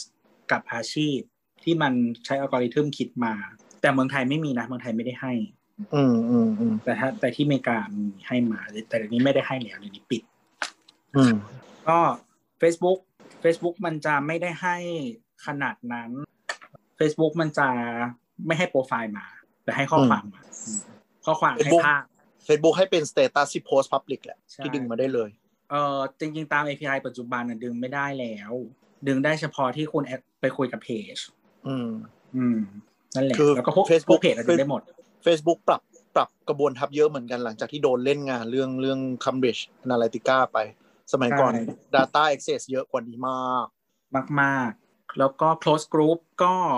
ดึงไม่ได้แล้ว แต่ไม่ได้คือไอ้บอกว่าดึงไม่ได้แล้วเนี่ย อันนี้คือลักษณะ API ปกติของ Facebook นะ ไม่ได้แปลว่าอืมไม่มีวิธีดึงนะ บอกไว้ก่อน เข้าใจเข้าใจเข้าใจเออก็คือมันอันเนี้ยก็มีมันมันก็มีวิธีที่เอ่อ labor intensive กว่าเอออันนี้เดี๋ยวเดี๋ยวไปค่อยคุยวิธีแบบว่าไม่ไม่จัดไปปกติถ้าถ้ายากถ้ายากเอาถ้าปกติ Instagram Instagram ดึงได้หมดเลยครับเหมือนจริงๆ Instagram วิธีการทำงานมันคล้ายๆ Twitter เพราะฉะนั้นมันก็ใกล้เคียงกัน เนาะอืมแต่ว่า Instagram จะพิเศษนิดนึงตรงที่ว่าจะดึงได้ง่ายเป็นพิเศษหากคุณติดแฮชแท็กอ่า คือเหมือนแฮชแท็กเนี่ยคุณไปกรุ๊ปประเภทภาพให้เขาเลยอะพูดง่ายถูกถูกก็คือคือการที่คุณไม่ติดแฮชแท็กอะบางทีมันจะดึงยากหรือดึง คือมันไม่ได้ไม่ให้นะ แต่ว่าหมายถึงว่ามันจะไม่สามารถ search ตรงๆได้ ถ้าคุณไม่ติดแฮชแท็กๆอืมอันนั้นเข้าใจได้ง่ายๆเลย เออ อืม มันมันจะ search ไม่เจออะว่างั้นเถอะอืมแต่ว่ามันไม่ใช่ดึงไม่ได้ อืม ประมาณนั้น เอ่ออะไรอีกอะที่คนไทยชอบใช้ LinkedIn ดึงได้นะครับ LinkedIn ดึงได้หมดเลย เอ่อ Pinterest Pinterest เนี่ยไม่เคยลองดึงแต่มันดึงได้มันมี TikTok อะ TikTok ไม่เคยเปิด API ให้ใครใช้เลย YouTube อะ YouTube มี API ดึงได้หมดเลยนะครับ ก็อืมหมดแล้วมั้งหลักเอ่ๆอหรือไปเฉพาะทางเลย VK พันทิปก็ดึงได้ อุ้ย VK ก็ดึงได้ แต่แต่เราไม่เคยใช้หมายถึงว่าไม่เคยใช้แพลตฟอร์ม และไม่เคยใช้ดึง แต่ว่าแต่ว่ารู้ว่าดึงได้มี API ประมาณพันทิปก็มี API พันทิปก็คนใช้เยอะในไทย ประมาณนี้ ก็จริงๆมันจะมีพวกแบบป่วยป่อนู่นนี่นั่นอะไรก็คือดึงได้เหมือนกันอ้อหวยปอดดึงได้ ดึงได้ดึงได้มีป่วยป่อแต่ว่า แต่ว่าของแอปของจีนอะมันจะพิเศษ เพราะว่าเหมือน API มันไม่ได้ให้ทุกคนใช้ เออเหรอต้องผ่านเออการเป็นพันธมิตรกับเขาเนี่ยเหรอเออเออก่อนเดี๋ยวก่อนย้อนกลับไปนิดนึงไม่รู้ คนฟังงงแล้วคำว่า API หรือเปล่า เออเออกำลังกำลังจะบอกเหมือนกันเออ ก็คือจริง ๆ มันเป็นย่อมาจากอะไรนะ ลืมอ่าเออว่ะเออ ใช้คำว่า API ทับตลอดจนไม่รู้เลยแปลว่าอะไร Application Programming Interface ซึ่งไม่ได้บอกที่อะไรเลยอ่า Application Programming Interface เนี่ยคือมันเป็นเหมือนเขาเรียกว่าอะไรชุด มันเป็นวิธีกระบวนการแล้วกันกระบวนการที่ทำให้แอปสองแอป สามารถคุยกันได้อะถูกประมาณนั้นประมาณนั้นประมาณนั้นประมาณคือเหมือนกับ เพราะฉะนั้น สมมติสมมติยกตัวอย่างแล้วกัน เราเขียนแอปแอปหนึ่งขึ้นมา แอป เนี้ยจะไปดึงข้อมูลจากจากเฟซบุ๊กมา let's say ดึงดึงอืมการสมัครหรือดึงข้อมูลมาเนี่ยนึกถึงสภาพเวลาเราใช้แอปอะไรปุ๊บแล้วบอกล็อกอินด้วย Facebook อะอืมก็คือนั้นเรียกว่าเราใช้ API ของ Facebook ในการล็อกอินก็คือหมายอืมถึงว่าคนกดเนี่ยก็จะไปดึงข้อมูล Facebook มาแล้วเอาข้อมูลนั้นมากรอกอะในแอปเราโดยตรง และก็ใช้ล็อกอินเดียวกัน อันเนี้ยคือเรียกว่าการใช้ API หมายถึงว่า ถ้า ฝั่งนู้นไม่เปิด API เราก็เหมือนไม่มีแบบรูปลั๊กอะที่จะไปเสียบระบบกับเขาเลย อันนั้นเขาเรียกว่าเปิด API ก็คือเหมือนกับเวลาอืมที่ dev พูดว่าเปิด API อะไรบ้างก็คือเนี่ย API มีแบบโปรโตคอลอะไรที่เราจะสามารถดึงมาใช้ประโยชน์ในการทำแอปเราหรือว่าคนที่มาทำ social listening เนี่ยจะดูอืมดึงอะไรมาได้บ้างอืมครับผม ซึ่งจริง ๆ แล้วแพลตฟอร์มที่มันมันเป็นทั้งข้อดีและข้อเสียนะ แต่จะบอกว่าแพลตฟอร์มเออที่ให้ Data ที่ powerful ที่สุดอะคือ Twitter นะครับ ก็คือหมายถึงว่าคือคุณให้ข้อมูลเยอะข้อมูลดี ข้อมูลครบถ้วนข้อมูลสมบูรณ์ และข้อมูลทั้งหมดของ Twitter สามารถดึงได้ตั้งแต่วันที่ Twitter เปิดวันแรกคือไม่มีการปิดกั้นของทุใด ๆ เลย ไม่มีไม่มีของทุก time limit คนไม่มี age อะไรเลยทั้งสิ้น มีลิมิตด้วยเงินชาวชาวชาวชาวมี limit ด้วยเงินที่คุณจะจ่ายให้ทวิตเตอร์นะครับ แต่ว่าดึงได้ทั้งหมดตั้งแต่เปิดทวิตเตอร์มาวันแรกจนถึงวันนี้นะฮะ ซึ่งแล้วก็คือระบบเหมือน search ของเหมือนกับ Twitter ดีมากอ่าเหมือนกับ Twitter เนี่ยถ้าเขามี API ที่ดีอะคุณสามารถเขียนอืมโปรแกรมที่จะ social listening หรือการดึงข้อมูลเนี่ย คุณแค่ one click แล้วก็จ่ายตังค์ตามที่แบบเขาให้ มันก็ใช่ดูดทุกอย่างมาได้เลย คือใช่หลายคนอาจจะเคยลองอีเนี่ยอีที่ดูดโปรไฟล์มาชื่นชมในอดีต ดูดอืมทวิตทั้งหมดมาเป็นอาร์คายอะอืมนั่นแหละ ก็คือโปรโตคอลเดียวกันแล้วก็สลับไปให้ฝั่งที่จ่ายตังค์เพื่อดึงข้อมูลเข้าไปวิเคราะห์ คือทวิตเตอร์มันจะมีคือ API มันจะมี หลายหลายเลเวลหลายราคาอะไรประมาณเนี้ยอืมเออมันจะดึงได้แบบมันจะมีแบบดึงฟรีเจ็ดวันสามสิบวันเสียเงินเท่านี้เท่านี้ หรือจะดึงแบบตลอดการกี่บาทกี่บาทว่าไปอ่าประมาณเพราะฉะนั้นท่านผู้ฟังที่คิดว่าแบบคนจะ social listening ด้วยการจ้างแบบวอลลุ่มยี่สิบคนมานั่งถ่ายทวิตคุณเนาะเป้าเขาวันคลิกดูดปุ๊บ แล้วคุณเขาก็ไปซอสระบบของเขาต่อ เขารู้โดยไม่ต้องแบบมานั่งหาคนมาถ่ายหรือ specific ใดๆทั้งสิ้นอะเออ แล้วคืออีกอีกอันอีกอันหนึ่งที่ทวิตเตอร์มันมันไม่รู้ดีหรือไม่ดีนะแต่ว่ามันเหมาะกับ social listening ก็คือว่ามันเป็นแพลตฟอร์มที่เป็น text based อ่าอะ text based แล้วมันมีผลยังไงกับ social listening ก็คือ social listening เนี่ยมันเริ่มมาจากการใช้ข้อความนะครับอืมใช้ข้อความเป็นหลัก มันเป็นสิ่งที่ machine เข้าใจได้ง่ายที่สุดไอ้ข้อความเนี่ย สิ่งที่คอมพิวเตอร์เลยใช้เอ่อเข้าใจได้ง่ายที่สุดไม่ต้องตีความไม่ต้องอะไรเลย ตรงตามตัวอักษรเนาะอืมฉะนั้นเนี่ย social listening แบบพื้นฐานที่สุดเริ่มจากข้อความอืมทวิตเตอร์เน้นการพิมพ์ข้อความอืมข้อมูลมันจึงเยอะครบถ้วนและสมบูรณ์ใช่คือ social listening อะเท่าเบสิกง่ายๆ ท่านผู้ฟังอาจจะแบบเห็นภาพก็คือแบบ เวลาท่านผู้ฟังเอาชื่อตัวเองไปเซิร์ชใน Twitter ว่ามีใครด่ากูอยู่หรือเปล่า นั่นแหละ อืม by basic อืม แล้วระบบ search ทวิตเตอร์มันดีด้วยไง Facebook ยังไม่ห่วย ใช่ใช่ใช่เออ ซึ่งใช่ไหม API ของ Facebook ก็คือห่วยเหมือนระบบ search นั่นแหละ API Facebook แบบส้นตีนมากนะฮะอืมอินสตาแกรมก็เหมือนกันนะครับ ก็คืออันไหนที่ Facebook ซื้อไปก็คือเฮี้ยหมดนะฮะเราว่าเราว่าเราเข้าใจว่า Facebook อะคือเหมือนกับ เนื่องจาก Facebook เขาขาย ad โดยตรงอืเพราะฉะนั้นก็คือเหมือนกับกูทำแพลตฟอร์มที่แบบ อัลกอริทึม ad ดี แต่กูอืมจำพยายามไม่ขายข้อมูลออกไปให้เยอะเพื่อที่คนอื่นจะได้ไม่ได้ทำ tools มาสู้มันนะนิดนึงอืมแต่ก็ก็ก็เป็นไปได้ก็เป็นไปได้ แต่คือจริงๆมันห่วยทุก step อะถือว่าแบบมี API ออกมา API ก็ห่วย แล้วแบบ documentation ก็เฮี้ยคืออม implement อะไรก็แบบส้นตีนอะเออ อืมเออประคือเหมือนนั้เหมือนแบบเหมือนเขาไม่ invest เรื่อง API ด้วยในความคิดเรานะคือเหมือนกับแล้วเขาก็ไปแบบ in- deprecate บ่อย หมายถึงว่าแบบเดี๋ยวเปลี่ยนอีกแล้ว เดี๋ยวเปลี่ยนนโยบายอีกแล้ว อะไรประมาณเนี้ย เออ แต่ยิ่งช่วงที่มีดราม่าเรื่อง Cambridge Cambridge Analytica ก็คือแบบอืมเละพอสมควรอะหมายถึงว่าแบบใช่ปิดปิดเปิดเปิดไม่ค่อย standard เท่าไหร่ เมื่อก่อนอะเมื่อก่อนเลยนะ แรกๆเลยที่ social listening อะเก็บได้หมดนะครับไอ้ Facebook ที่แบบว่าเปิด public อะเก็บได้หมดเลยนะครับอืมเอ่อ public group ทั้งหมดเก็บได้หมดเลยนะครับ search ได้ดีกว่าตอนเนี้ยนะ เราว่าเมื่อก่อน search ได้ดีก็คือตอนเนี้ยไม่ได้นะฮะแล้วไอ้จริงๆไอ้ความไม่ได้ของมันเนี่ย มันมีส่วนหนึ่งทำให้ user experience เองถึงคนที่ไม่ใช่ social listening แล้วมีปัญหาคืออะไรรู้ป่ะ hashtag เพราะ hashtag ใน Facebook อะคือแบบนอกจากคนใช้จะใช้ไม่เป็นแล้วใช้เปลี่ยนสีตัวหนังสือแล้วเนี่ย ก็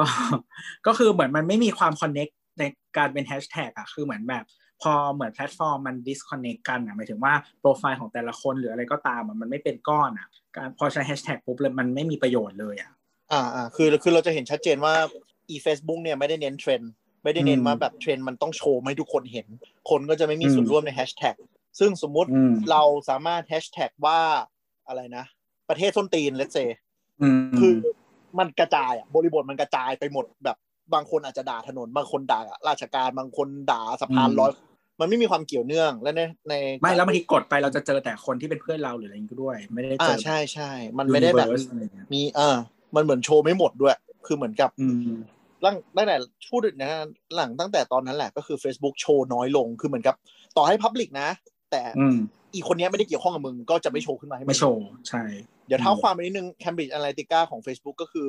เกิดจากมีกลุ่มคนเอาข้อมูลเนี้ย มีบริษัทที่ Social Listening เนี่ย ไปวิเคราะห์แล้วขาย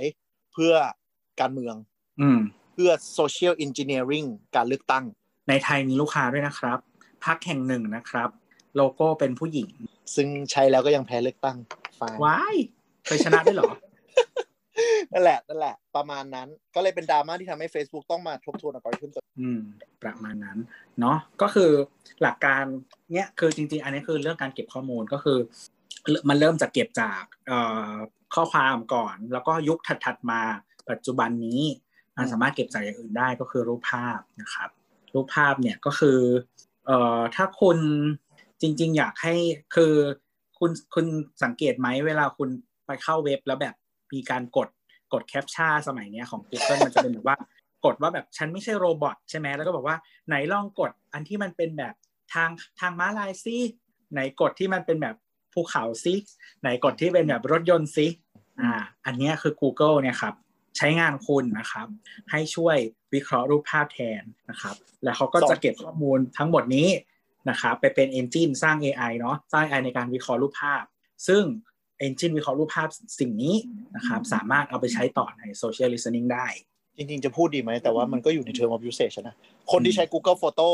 ในการอัปโหลดรูปขึ้นไปทั้งหมดอืมรูปทั้งหมดจะเข้าไปเป็นกระบวนการ Machine Learning ของ Google ด้วยในการ Google วิเคราะห์ภาพใช่ใช่ก็คือเราเข้าไปปุ๊บ แล้วเราแทนที่เราจะนั่งหารูปถ่ายตามวัน เราพิมพ์คำว่าภูเขาอีรูปภูเขาก็จะโผล่มาทั้งหมด นั่นแหละครับ เรากำลังป้อนข้อมูลไปให้ AI Google มันฉลาดขึ้นเรื่อยจริง ๆ มันมีให้ลองเล่นด้วยนะอะว่ามันครับเก็บอะไรได้บ้างเออถ้าเราจะไม่ผิดชื่อ Google Cloud Vision ๆอืมลองไป search ๆดู แล้วมันจะมีให้อัปโหลดรูปนะครับ ลองอัปโหลดรูปอะไรก็ได้ โหลดจากเน็ตมันก็ได้ โหลดจากเน็ตมา ใส่เข้าไป มันจะบอกได้หลายอย่างมาก อย่างเช่น ในภาพมีอะไรบ้างนะครับ ถ้าเป็นคน mood and tone แบบไหน ผู้หญิงผู้ชายอายุประมาณไหนนะครับ ถ้าเป็น object มี object อะไรบ้าง แล้วก็มีของยี่ห้ออะไรอยู่ในนั้นบ้าง นะครับ แล้วก็มันจะบอก mood and tone ของภาพได้ด้วย ว่าเป็นแบบภาพที่แบบให้ความรู้สึกแบบไหน แล้วก็มีอะไรวะสีแบบไหนสีประมาณไหน palette สีนู่นนี่นั่นอะไรประมาณเนี้ยเออลองไปเล่นดูได้ หลังๆฉลาดขนาดเดาประเทศได้แล้วด้วย เดาเมืองอืมได้แล้วด้วย ด้วย object ที่อยู่ในภาพ เช่นถ้าแบบในภาพมีตุกตุกปุ๊บ มันก็จะโขมลงมาเลยว่าประมาณ Southeast Asia อินเชีเดียเอออะไรอย่างเงี้ยแบบฉลาดมากจนถามว่าน่ากลัวไหม ก็น่ากลัวถ้าสำหรับคนที่ไม่รู้เรื่องอืมแต่คนที่รู้เรื่องคือ มันทำให้ชีวิตคุณสะดวกขึ้นในแง่หนึ่ง คือคืออืมถ้าคุณรู้แล้วคุณสามารถเลือกได้เนาะว่าแบบว่า อะไรที่มันมีประโยชน์กับคุณ แล้วคุณคิดว่ามันโอเคก็ใช้อะไรจริงๆมันมีจริงๆมันมีให้เล่นมากกว่า Google มีของ Amazon ด้วยแต่เราจำชื่อไม่ได้เราเคยไปลองเล่นเอ่ออาจจะไม่ฉลาดเท่า Google แต่ว่าลองได้เหมือนกันนะครับแล้วก็ของ IBM ไปลองเล่นได้ Microsoft ก็มี อืมของไอ้ Microsoft ที่ก็ฉลาดประมาณนึงเออ ไอ้ที่ช่วงที่แบบเล่นอะไรนะ อัปโหลดแล้วเดาอายุหน้าอะไรนั่นน่ะ ก็คือนั่นแหละอืมคุณ Microsoft feed สอน AI เขาหมดเลย อืม อะไรประมาณนั้น ประมาณนี้แล้วทีนี้ แต่ว่าคือใน social listening หลักๆ ที่จะใช้จะใช้สองอย่าง ก็คือ logo detection อืมเออเพราะเราอยากส่วนใหญ่ social listening อะมันเป็นเขาเรียกว่าอะไรทำเพื่อเพื่อแบรนด์ เออ เราเราเราข้ามไป mechanic ไกลเลยแต่ว่าโซเชียลเอออ่าโซเชียลหลักๆก็คือแบรนด์จ้าง บริษัทที่ใช้ tool พวกนี้ เพื่อดูอืมว่าแบรนด์ของฉันเนี่ยโดนพูดยังไงในโลกออนไลน์เออหรือแบรนด์คู่แข่งก็ได้เออในในส่วนใหญ่จะใช้ universe เดียวกัน ใช่ใช่อ่า แล้วทีเนี้ยมันก็จะเพราะฉะนั้นไอ้โลโก้ detection เนี่ยมัน powerful ก็คือว่าเราสามารถบางทีเราอัปโหลดรูปเนาะสมมุติว่าแบบมันเจอแบรนด์อะไรบ้างอะไรเงี้ยมันก็จะได้ภาพมาด้วย แล้วก็อืมบางครั้งเนี่ยปัจจุบันเนี้ยคนอัปโหลดรูปกันเยอะใน Instagram Instagram อะไรอย่างเงี้ยบางทีมันก็ ถ้าไม่มีโลโก้ detection บางทีมันก็ดึงไม่ดึงดึงไม่ค่อยดีอะอืมมันมันไม่เหมาะกับพฤติคืออะสมมติว่าคุณอาจจะดึงดีที่ทวิตเตอร์แต่ว่าพอไม่มีภาพมึงดึงไม่ดีแล้วที่อินสตาแกรมอย่างเงี้ย อะไรประมาณนั้น แล้วก็อีกอันหนึ่งที่ใช้ก็โอ้อันนี้ อันนี้เราไม่รู้ว่าฝรั่งจะใช้เยอะหรือเปล่า แต่ว่าที่บ้านเราน่าจะเหมาะก็คือ OCR อะไรวะ OCR คือแปลงแปลงภาพเป็นตัวอักษรอ๋อโอเค อืม OCR คือ Optical Character Recognition ก็คือเหมือนเหมือนเวลาเราอ่านตัวหนังสือเนาะอืมแต่ว่าอันเนี้ยเป็นคอมอ่านภาพแล้วเห็นตัวหนังสืออืมข้างใน แล้วแปลงมาเป็นข้อความที่คอมเข้าใจยังไงนะหมายถึงว่าภาพนี้มีหมามีอะไรเงี้ยเหรอไม่ไม่ไม่ก็คือภาพมีตัวหนังสืออยู่ ภาพมีตัวอักษรออ๋อยู่อ๋ออ๋อแต่ว่าโอเคปกติอะคอมอะอะ text คอมมันจะอ่านเท็กซ์ที่อยู่ในภาพไม่ได้นึกออกปะมันไม่ใช่ text จริงเออเออเออเออมันเออมันต้องเป็นฟอนต์ที่แปะลงไป ไม่ใช่เป็นภาพที่ถ่ายมา ใช่แต่อันนี้ใช่ก็แต่ว่าคืออัอันเนี้ยอืมมันแปลงภาพตัวหนังสือที่อยู่ในภาพอะ ให้กลายเออเป็นตัวหนังสือที่คอมพิวเตอร์อ่านได้ เอาไปทำอะไรวะก็บางทีคนเราชอบแคปรูปหรือว่าแบบพิมพ์อ๋อหรืออะไรก็ตามอะเอออยู่ในภาพไงอ๋อโอเค เวลาเหมือนแบบอะไรนะ ขายเสื้อผ้าออนไลน์ ก็จะพิมอืมแบบแปะลงไปด้วยสองตัวห้าร้อยมีอีโมจิอืมอีโมจิอีโมจิอืมเออเออเก็ตละเอออะไรอย่างนั้นนะก็คือเยอะเยอะเยอะมาก ยิ่งคนไทยเนี่ยคือแบบเยอะชิบหายนะฮะชอบแคปกันเหลือเกินเป็นเฮียอะไร โพสไอจีใช้ไอจีเหมือนทวิต คือพิมพ์อืมโน้ตแล้วก็แคปแล้วก็โพสลงไอจีใช่ไหมเออ ส่วนคนที่เล่นทวิตบนไอจีก็คือติดแฮชแท็กให้เต็มนะฮะอะไรอย่างเงี้ยคือ คือถ้าใคร ถ้าใครตามทวิตเราอะ เหมือนเวลามีคนมีคนโพสต์แบบว่า เออแบบ เป็นท่อน้ำเลี้ยงอะไรนะอืมโอนไปที่บัญชีบัญชีนี้อะก็คือถ้าอันไหนผ่านไทม์ไลน์เราเราก็จะ quote ไปด่าทุกอันเลยว่าแบบทำไมมึงไม่ทำแบบให้กูก๊อปได้มึงใส่รูปมาทำเหี้ยอะไรแต่เข้าใจถ้ามึงอยากได้ ถ้ามึงอยากให้กูโอนอะ มึงพิมพ์ให้กูก๊อปกูจะได้ก๊อปแล้วก็โอนเลย แหมแต่รูปมันแบบ exposure มันเยอะกว่าไงในการโผล่มาในจอมืออะไรอย่างนี้ป่ะไม่แต่คุณสามารถใส่รูปแล้วก็มีเท็กซ์ได้ มันมันมีคนที่ใส่รูปแล้วพร้อมเท็กซ์ข้างบน อันนั้นอะเราก็เลยเออโอนทันทีเลย โอเคจำไว้นะครับพ่อค้าแม่ค้าคนไหนที่จะอยากได้ลูกค้าแบบตัวก็มีทั้งแคปชั่นและมีทั้งรูปนะครับ เราเคยซื้อของกับพี่แอนอะ แล้วเราก็แบบเออเหมือนแบบ เออแต่ว่าพี่แอนให้น้องตอบใช่ไหมแล้วเขาก็ส่งมาเป็นรูปเหมือนกันอะเราก็บอกว่าทำไมไม่ทำมันแบบที่พิมพ์ได้ที่แบบก๊อปได้อะไรเงี้ยเออขี้เกียจจบชนะทุกอย่างขี้เกียจเข้าใจไหมมึงอยากซื้อไหมก็ไปจัดการชีวิตตัวเองค่ะ คือมันยากเนี่ยหรอกป้าอะสมมติเรามือถือหนึ่งเรามีจอเดียวทั้งชีวิตกูมีหนึ่งจอเนี่ยกูต้องมาแบบเปิดอะไรไล่ทีละตัวจำนะ แล้วก็ไปพิมพ์เออเนี่ยแล้วเออนี่อยากจะบ่นอีกอีแพลตฟอร์มสีเขียวเนี่ย รูปแม่งมีหมดอายุอีกอีหากดมาดูใหม่ไม่ได้ เกลียดใช่ ต้องกดเข้าอัลบั้มนะครับนั่นแหละเอ้ยอเอย่างอนั่นี้นแหละเท่าเท่าเดี๋ยวนะเท่าที่ฟังก็คือ ส่วนใหญ่ลูกค้าก็คือแบรนด์ และอืมนั่นหมายถึงว่าเอเจนซี่ที่ทำโซเชียล i ิ t e n i n g tool อะก็ต้องแบบดึง API เดียวกันดึงข้อมูลเหมือนกัน แต่ทุกคนต้องมาแข่ง tools ให้เก่งขึ้น เพื่อจะได้เอาใจลูกค้า โอเคไหมไม่ได้เอาใจลูกค้าดิเซิร์ฟความต้องการลูกค้าใช่ไหมใช่ก็คือจริง ๆ แล้วอะ ข้อมูลอะถ้าทำแบบถูกต้องนะเขาทำแบบถูกต้องเลยนะข้อมูลอะจะอ้าวใกล้เคียงกันใกล้เคียงกันเดี๋ยวต้องมีแบบไม่ถูกต้องแล้วเออถูกต้องก่อนข้อมูลก็จะถูกต้องใกล้เคียงกันเนาะแต่ว่าทีเนี้ยมันก็จะมีแบบเขาเรียกว่าอะไรอะเออเนี้ยตาม API ซึ่งบางที API อะบางทีมันอาจจะไม่ได้ตอบโจทย์ทั้งหมด มันจะมี limit บางอย่าง อย่างเช่น อย่างเช่น อย่างเช่น เอ่อ Facebook เนี่ย การที่เราจะ access ข้อมูลชุดข้อมูลได้ปริมาณนี้ มันจะมีสิ่ง มันจะเขาจะจำกัดไว้อะว่าให้ได้เท่าไหร่อะ อืมอืมอืมอืมอืมอืมแต่ว่าถ้าถ้าอยากได้เยอะกว่านั้น อาจจะต้องแบบเขียนแอปเพิ่ม เพื่อดึงข้อมูลเพิ่มหรือนู่นนี่นั่นหรือ limit เวลาหรืออะไรอย่างเงี้ย อันเนี้ยมันก็จะมีปัญหากับคนใช้แล้ว อันนี้เป็นเหมือนกันทุกแพลตฟอร์ม Facebook Twitter IG อะไรประมาณนั้นเนาะก็อันนี้เป็นอีกจุดหนึ่งที่แตกต่างกันระหว่างของ Social Listening แต่ละเจ้า ก็คือความสามารถในการบิวให้เก่งกว่า อืม ดึงดีกว่า ดึงเก่งกว่า ดึงไวกว่า คือมันจะอารมณ์แบบพ่อครัวรายการ Master Chef อะไรอย่างงี้ปะคือแบบ วิ่งกันไปแย่งวัตถุดิบแล้วมามาหมุนเออยังไงให้มันออกมาดีที่สุดใช่อะไรอย่างเงี้ยใช่ใช่ใช่อ่าแล้วก็จะมีอีกแบบหนึ่งที่อาจจะอันนี้จะไม่ค่อยถูกต้องก็คือ ใช้วิธีเว็บ scraping คืออะไรวะเว็บ scraping ก็คือเหมือนมีเหมือนมีเหมือนเราเขียนโปรแกรมหรือโรบอทนะครับ เข้าไปคล้ายๆ crawler ของ Google อะที่มันวิ่งไปหาอืมเว็บต่างๆเนาะเจอเออสิ่งที่เราต้องการแล้วก็เก็บข้อมูลอันนั้นน่ะมาทั้งก้อน โอเค อ่า เดี๋ยวถอยกันมานิดนึง คือ crawler ของ Google ที่ตัวพูดเนี่ย ก็คือหมายถึงว่า เวลาเราเซิร์ช Google เนี่ยเราอืมจะไปเจอเว็บที่ตรงกับความต้องการเราได้ยังไงก็คือ Google จะปล่อย e แมลงมุมที่อืมจะวิ่งผ่านเว็บ เพื่อเก็บข้อมูลว่าอีเว็บเนี้ยเขียนเรื่องเกี่ยวกับอะไร แล้วอืม Google ก็จะเอาข้อมูลทั้งหลายเนี่ย ไป rank ว่าแบบเว็บไหนเกี่ยวข้องกับคำนี้ที่สุดใช่เช่นไป search คำว่าอะไรดีเสาเสาเสาอย่างเงี้ยอืม crawler มันก็จะไปดูว่าแบบเอ๊ะเว็บไหนเกี่ยวข้องกับคำว่าเสาเสาเสา ซึ่งใช่แบบ crawler มันก็ฉลาดขึ้นตามแบบสมมุติเรา search เสาเสาเสาโดยที่เราเป็นคนที่ตามพอดแคสต์มันก็จะเอาพอดแคสต์ขึ้นมา แต่ถ้าเราแบบไม่รู้จักพอดแคสต์เลย ก็อาจจะเป็นเว็บสถาปนิกอะไรเงี้ยเอ whatever ออ่าถูกต้องอ่าแต่ทีเนี้ยคือการ crawl เนี่ยมันก็จะมีการ crawl เนี่ยมันจะทำให้เก็บได้เกือบทุกอย่างแบบที่อืมเราบอกอืมว่าอย่างสมมติแบบ Facebook Group เนี่ยเก็บไม่ได้ใช่ไหมแต่ crawler เนี่ยมันก็คือเหมือนเหมือนถ้าเว็บเบราว์เซอร์เราอ่านได้อะ crawler ก็อ่านได้ ก็พูดคือพูดเก็บง่ายๆก็คือก็คือเราเปิดเว็บในฐานะโปรไฟล์คนหนึ่งเออถูกแล้ว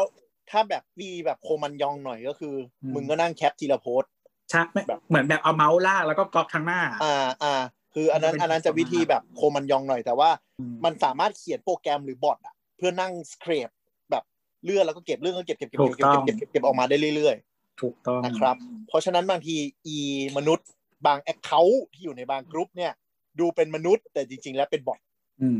ถูกให้ต้องปลดภัยแต่ว่าทีเนี้ยมันก็ไอไอวิธีเนี้ยมันมีข้อจำกัดตรงไหนอย่างเช่น คือแพลตฟอร์มเขาก็จะพยายามแบนเนาะคือมันโดนสอยหรือว่าง่ยแบบพฤติกรรมมันพฤติกรรมมันผิดเออปกติมนุษย์ คือคือเหมือนพฤติกรรมึงแบบเข้ามาบ่อยมากๆ แล้วก็แบบอ่าดูดบ่อยดูแบบว่าดึกแบบโหลดโหลดเว็บบ่อยจังอะไรอย่างเงี้ยออรีเฟรชก็จะโดนเพจแล้วแบบถ่ายถ่ายถ่ายถ่ายถ่ายถ่ายถ่ายรัวๆมันผิดปกติมนุษย์ใช้ใช่ก็จะโดนดีดออกโดนแบนใช่โดนอะไรบ่อย คือพวกเนี้ยบางทีเราต้องเซต interval แบบว่า interval คือคาบการทำงานของมันเนาะแบบว่าอย่างเช่นแบบเก็บทุกหนึ่งชั่วโมงนู่นนี่นั่นอาจจะไม่ดูผิดปกติมากอะไรอย่างเงี้ยก็ว่าไปคือมันไม่มีอะไรมากเลยอะถ้าท่านผู้ฟังคนไหนเล่นเกมออนไลน์ก็คือ เขียนบอทยังไงไม่ให้โดน GM จับได้อะแค่นั้นเลยเอออย่างนั้นแหละอย่างนั้นเลย ต้องสร้างอืมพฤติกรรมให้ดูเป็นคนอะไรอย่างเงี้ยนั่นแหละอืมแล้วบางทีมันก็บางทีมันก็สุ่มโดนสุ่ม verify อะไรก็ว่าไปต่างๆ นานาเนาะอันนี้ก็จะทำให้เก็บแพลตฟอร์มที่เก็บไม่ได้ได้มากขึ้น นะครับ อะไรอย่างนี้ แล้วก็มีอะไรวะ เรื่องแพลตฟอร์มจีนใช่ไหมอีแพลตฟอร์มจีนเนี่ยแต่ไหนก็เริ่มเก็บแพลตฟอร์มจีนเนี่ยก็คือคือเหมือนแพลตฟอร์มจีนอะเขาก็จะเลือกคนที่เขาจะคุยด้วย ว่าแบบจะให้ใครไงวะเก็บได้เอาหมายถึงว่าแบบไม่ใช่แบบว่า social listening tool ทุกเจ้าอ่าสามารถเก็บของจีนได้ เขาต้องแบบ เออกูเปิด API ให้มึงคนเดียวอะไรอย่างเงี้ยเราต้องไปขออะไรวะพักคอมมิวนิสต์จีนเนี่ยเหรอ มันมีเจ้าหนึ่งที่เก็บในจีนได้ค่อนข้างเยอะที่เป็นเจ้าฝรั่งนะคือเจ้าจีนเราไม่รู้จักเลย แต่ว่ารู้จักเจ้าฝรั่งอยู่หลายเจ้าก็มันมีเจ้าหนึ่งที่เก็บของจีนได้ดีชื่อ Synthesio อืม Synthesio เนี่ยเป็นของบริษัทปัจจุบันเป็นของบริษัทชื่อ Ipsos นะครับ ก็คือเป็นเป็น research agency ที่ใหญ่ที่สุดในโลก เออเป็นเจ้าของของ Synthesio อยู่ อันนี้ก็คือต่อกับแพลตฟอร์มจีนได้หมดเกือบหมดเลย ไม่แต่ไม่มี TikTok นะ ไม่มีใครเก็บ TikTok ได้ เออ TikTok อะไรประมาณได้นั้นนี่ไง รัฐบาลจีน เออ ไม่ไม่ไม่ไม่อันนี้อันนี้ซีเรียสซีเรียสคืออ่าจีนเนี่ย ใน Term of Agreement เขาจะบอกเลยว่าอืมทุกแพลตฟอร์มออนไลน์ในจีน ข้อมูลจะไปที่รัฐบาลจีนทั้งหมดอืมทั้งหมดจริง ๆ คือเขาจะมีทีมแบบ อันนี้คือทีมสอดส่องจากรัฐบาลที่เปิดเผยเลยว่า ทุกอืม Data Flow ต้องผ่านรัฐบาลถึงจะมาเปิดเป็น service ที่นี่ได้อีเวนท์ที่ไม่เป็นโซเชียลก็คือเป็นแชทแบบ WeChat ต่างๆนานาก็ทุกทั้งหมด ทั้งหมดอืมจะผ่านรัฐบาลจีน เพราะฉะนั้นคือคุณแชทอะไรหมิ่นเหม่ปุ๊บถึงโดนชาร์จได้เลย เขาไม่มี privacy เลย อันนี้คืออคือนโยบายประเทศเขาเลย แล้วคือมึงก็มาอะไรนะ แบบว่าเออแบบอเมริกาแบนกูทำไมที่มึงแบนทุกอย่างของประเทศอื่นนั่นก็อันนี้ก็เลยเป็นส่วนหนึ่งของดราม่าวอลระหว่างอเมริกากับที่ค่อนข้างชัดเจนก็คือเรื่องของอืม privacy ที่รัฐบาลอืมดีแคลร์ชัดเจนว่า TikTok แม่งเก็บข้อมูลทุกอย่างแล้วส่งกลับไปที่รัฐบาลจีนอืมนะครับนั่นแหละก็อันเนี้ยอันนี้คือคร่าวๆของ เอ่อ Social listening listening เนาะแล้วทีเนี้ยมันเอามาทำอะไรต่อ อ่ามันเอามาทำอะไรต่อเอาเก็บมาข้อดูมูลทุกอย่างมาแล้วเออเก็บข้อมูลทุกอย่างมาแล้วเออคือคือจะบอกว่า social listening เนี่ยถ้าคาบการเก็บมันไวๆอะการที่คุณโพสต์ทวีตแล้วลบอะไรเงี้ยมันก็เก็บไปแล้วนะอะคือหมายถึงว่ามัน monitor real time เออคือแล้วก็ทวิตเตอร์คาบการเก็บไวมากนะครับถ้าคุณแบบว่าโพสต์อะไรที่แบบว่า key ของ keyword อะไรเงี้ยก็แล้วคืออย่างก็เอ่อ Twitter จะไม่มีนี่ด้วย เขาเรียกว่า เหมือน grace period อะปกติบางแพลตฟอร์มเนี่ย เราโพสต์ไปถ้าลบภายใน5วิ มันจะยังไม่ขึ้น Public ไม่เก็บใช่อะใช่มันจะเหมือนเป็นส่วนว่าแบบ ให้คุณแบบ เฮ้ย พิมพ์ผิดหรือแบบ mistake เพื่อลบทวิตเตอร์ไม่กทวิตเตอร์ไม่มี edit ไงอ่าทวิตกดปุ๊บมันวิ่งเลย คือคนกดอืมคุณมันวิ่งไปปุ๊บ แล้วถ้าสมมติคนอื่นอะ สังเกตดูที่คุณเล่นทวิตแล้วมัน cache มาทันในในหน้าจอคุณอะคุณแม่งจะเข้าไปอ่านได้ตลอด แต่มันจะขึ้นว่าทวิตนี้ลบ delete มันขึ้นว่าลบนะ แต่มึงอ่านได้หมดเลย คือถ้ามึงเคยอ่านปุ๊บมันยังอยู่ อะไรอย่างเงี้ยคือทวิตเตอร์มี API สองสองตัวที่ใช้กันหลัก ๆ ก็จะมีชื่อ search API ก็คือเหมือนเรากด search เนาะอืมอันเนี้ยก็จะช้ากว่านิดนึงนะฮะ แต่ว่าค่อนข้างก็ก็เร็วกว่าแพลตฟอร์มอื่นอีกตัวหนึ่งชื่อ Twitter Stream อืมอืมอืมอันเนี้ยคือ real time ก็คือไทม์ไลน์นั่นแหละเหมือนเราอืมถ่ายไทม์ไลน์นั่นแหละ อะไรที่มันถูกเด้งปุ้งขึ้นมาเลย ใช่ แต่อันเนี้ยก็คือเหมือนแบบการเก็บของ listening อะก็คือ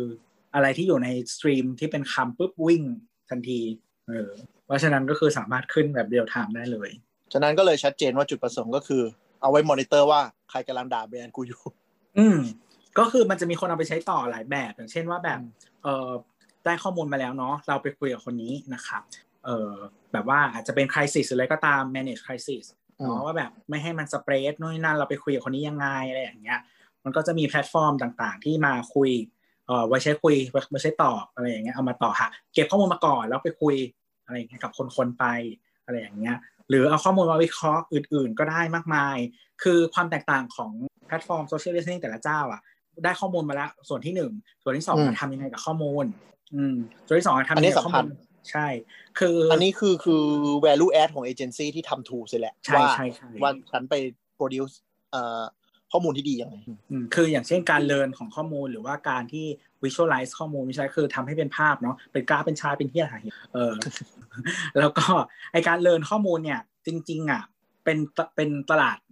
ดำๆสำหรับเมืองไทยอยู่นะฮะเพราะว่าเพราะว่าอะไรความสามารถในการ process เอ่อภาษาไทยของคอมพิวเตอร์ มันยังไม่เก่งขนาดนั้น อืม เราว่ามันเกิดจากการตัดคำยากด้วยแหละส่วนหและนึ่งและส่วนหนึ่งคือเราเป็นประเทศที่ใช้ เอ่อยังไงดีวะใช้คำได้แบบเละบริบทอะคือประเทศเนี้ยจะบอกว่าจริง ๆ วงการออนไลน์ของไทยอะเป็นวงการที่แบบเหมือนเป็นอีกโลกหนึ่งจากข้างนอกด้วยสองสาเหตุ คือเอ่อภาษาหนึ่งเราใช้ภาษาไทยภาษาไทยเรายากนะครับแล้วก็ยากแล้วไม่พอคนในประเทศนี้ส่วนใหญ่เสพคอนเทนต์ไทยเท่านั้น อืมฮึ เอาอย่างนี้ไม่ดีเหรอวะว่ามันแบบไทยมันก็จะแบบมี data set ที่ค่อนข้างแบบ sparse ถูกถูกถูกดีจริงๆดีจริงๆดีแต่หมายถึงว่าไม่มีใคร attack เราได้อ๋อแล้วก็ทำให้แบบแบรนด์ไหนเข้ามาไทยก็ตามอะสมมติว่าแบบจะดึงข้อมูลเมืองไทยอะก็คืออาจจะต้องใช้แพลตฟอร์มแยกอืมอืมสมมติว่าสมมติว่าแบบวันนี้คือที่ฝรั่งเศสอะมีมีมี social listening เยอะมากเราไม่รู้ทำไมที่แต่ที่ฝรั่งเศสมีเยอะมาก ความขี้เสือกความขี้เสือกเออ ไม่รู้ทำไมมันจะมีเจ้าชื่อแบบ Linkfluence เอ่อ Digimind แล้วก็ Synthesio ใช่ไหมที่เราพูดไปเมื่อกี้ในเจ้าฝรั่งเศสหมดเลย แล้วก็อีพวกฝรั่งเศสเนี่ย มันก็จะบริษัทฝรั่งเศสอะก็จะใช้แต่บริษัทฝรั่งเศสไม่รู้เป็นที่อะไรเหมือนกันนะครับแล้วก็แต่ว่าแต่ว่าทุกคนเวลามาเมืองไทยปุ๊บก็คือใช้ใช้ไม่ได้ทันทีนะก็คือแบบเป็นง่อยอืมเออทุกอัน นะครับเพราะว่าภาษาไทย ภาษาไทยมันมันมันติดกันเป็นพืชอะน่าจะเป็นปัญหาใหญ่ตัดคำไม่ได้แล้ว ยังไม่พอใช่คือ คือ once AI ตัดคำได้มันจะแก้ปัญหา step ที่หนึ่งด้วยดิกชันนารีอืมอืมมันจะช่วยตัดคำได้ง่ายขึ้นก็คือ พอเรารู้ว่าคำนี้มันยาวประมาณนี้เอาเป็นหนึ่งเป็นหน่วยหนึ่งหน่วยคำปุ๊บตัดอ่าแต่คอมพิวเตอร์อะมันยังอ่านไม่ออกนะว่าคำอะแปลว่าอะไร คือ social listening platform ที่มัน ดีๆ เก่งๆ เจ๋งๆอะมันฝังเอมันมี AI machine learning อะไรต่างๆ เข้ามาเนี่ยอืมมันจะวิเคราะห์ตั้งแต่ว่าเรื่องเรื่องนอกจากเรื่องวิเคราะห์รูปไปแล้วใช่ไหมมันจะวิเคราะห์ว่าแบบมี mood and tone หมายถึงว่าแบบมีอารมณ์ของคนพิมพ์อะของคนที่ส่งข้อความออกมาเป็นแบบไหน เอออ่าแล้วมันก็มีไปแบบเราเปิดเปิดรูปก่อนอันนี้ที่เราไปกดดูมา เอออย่างเช่นว่าแบบคนพิมพ์หน้าตาประมาณนี้อายุเท่าไหร่ หน้าแบบนี้เพศไหนอืมแล้วก็แบบหน้าแบบเนี้ย หมายถึงว่าข้อความแบบนี้หน้าแบบนี้อาชีพอะไร เออภาษาอะไรนู่นนี่นั่น อะไรแบบคือเนี้ยคือมันไม่ได้ดูดข้อมูลจริง ๆ คุณแต่จากเท็กซ์ประมาณเนี้ยปั้นขึ้นมาได้ว่าคุณน่าจะอายุประมาณนี้ทำอาชีพนี้ อืม ชอบเรื่องนี้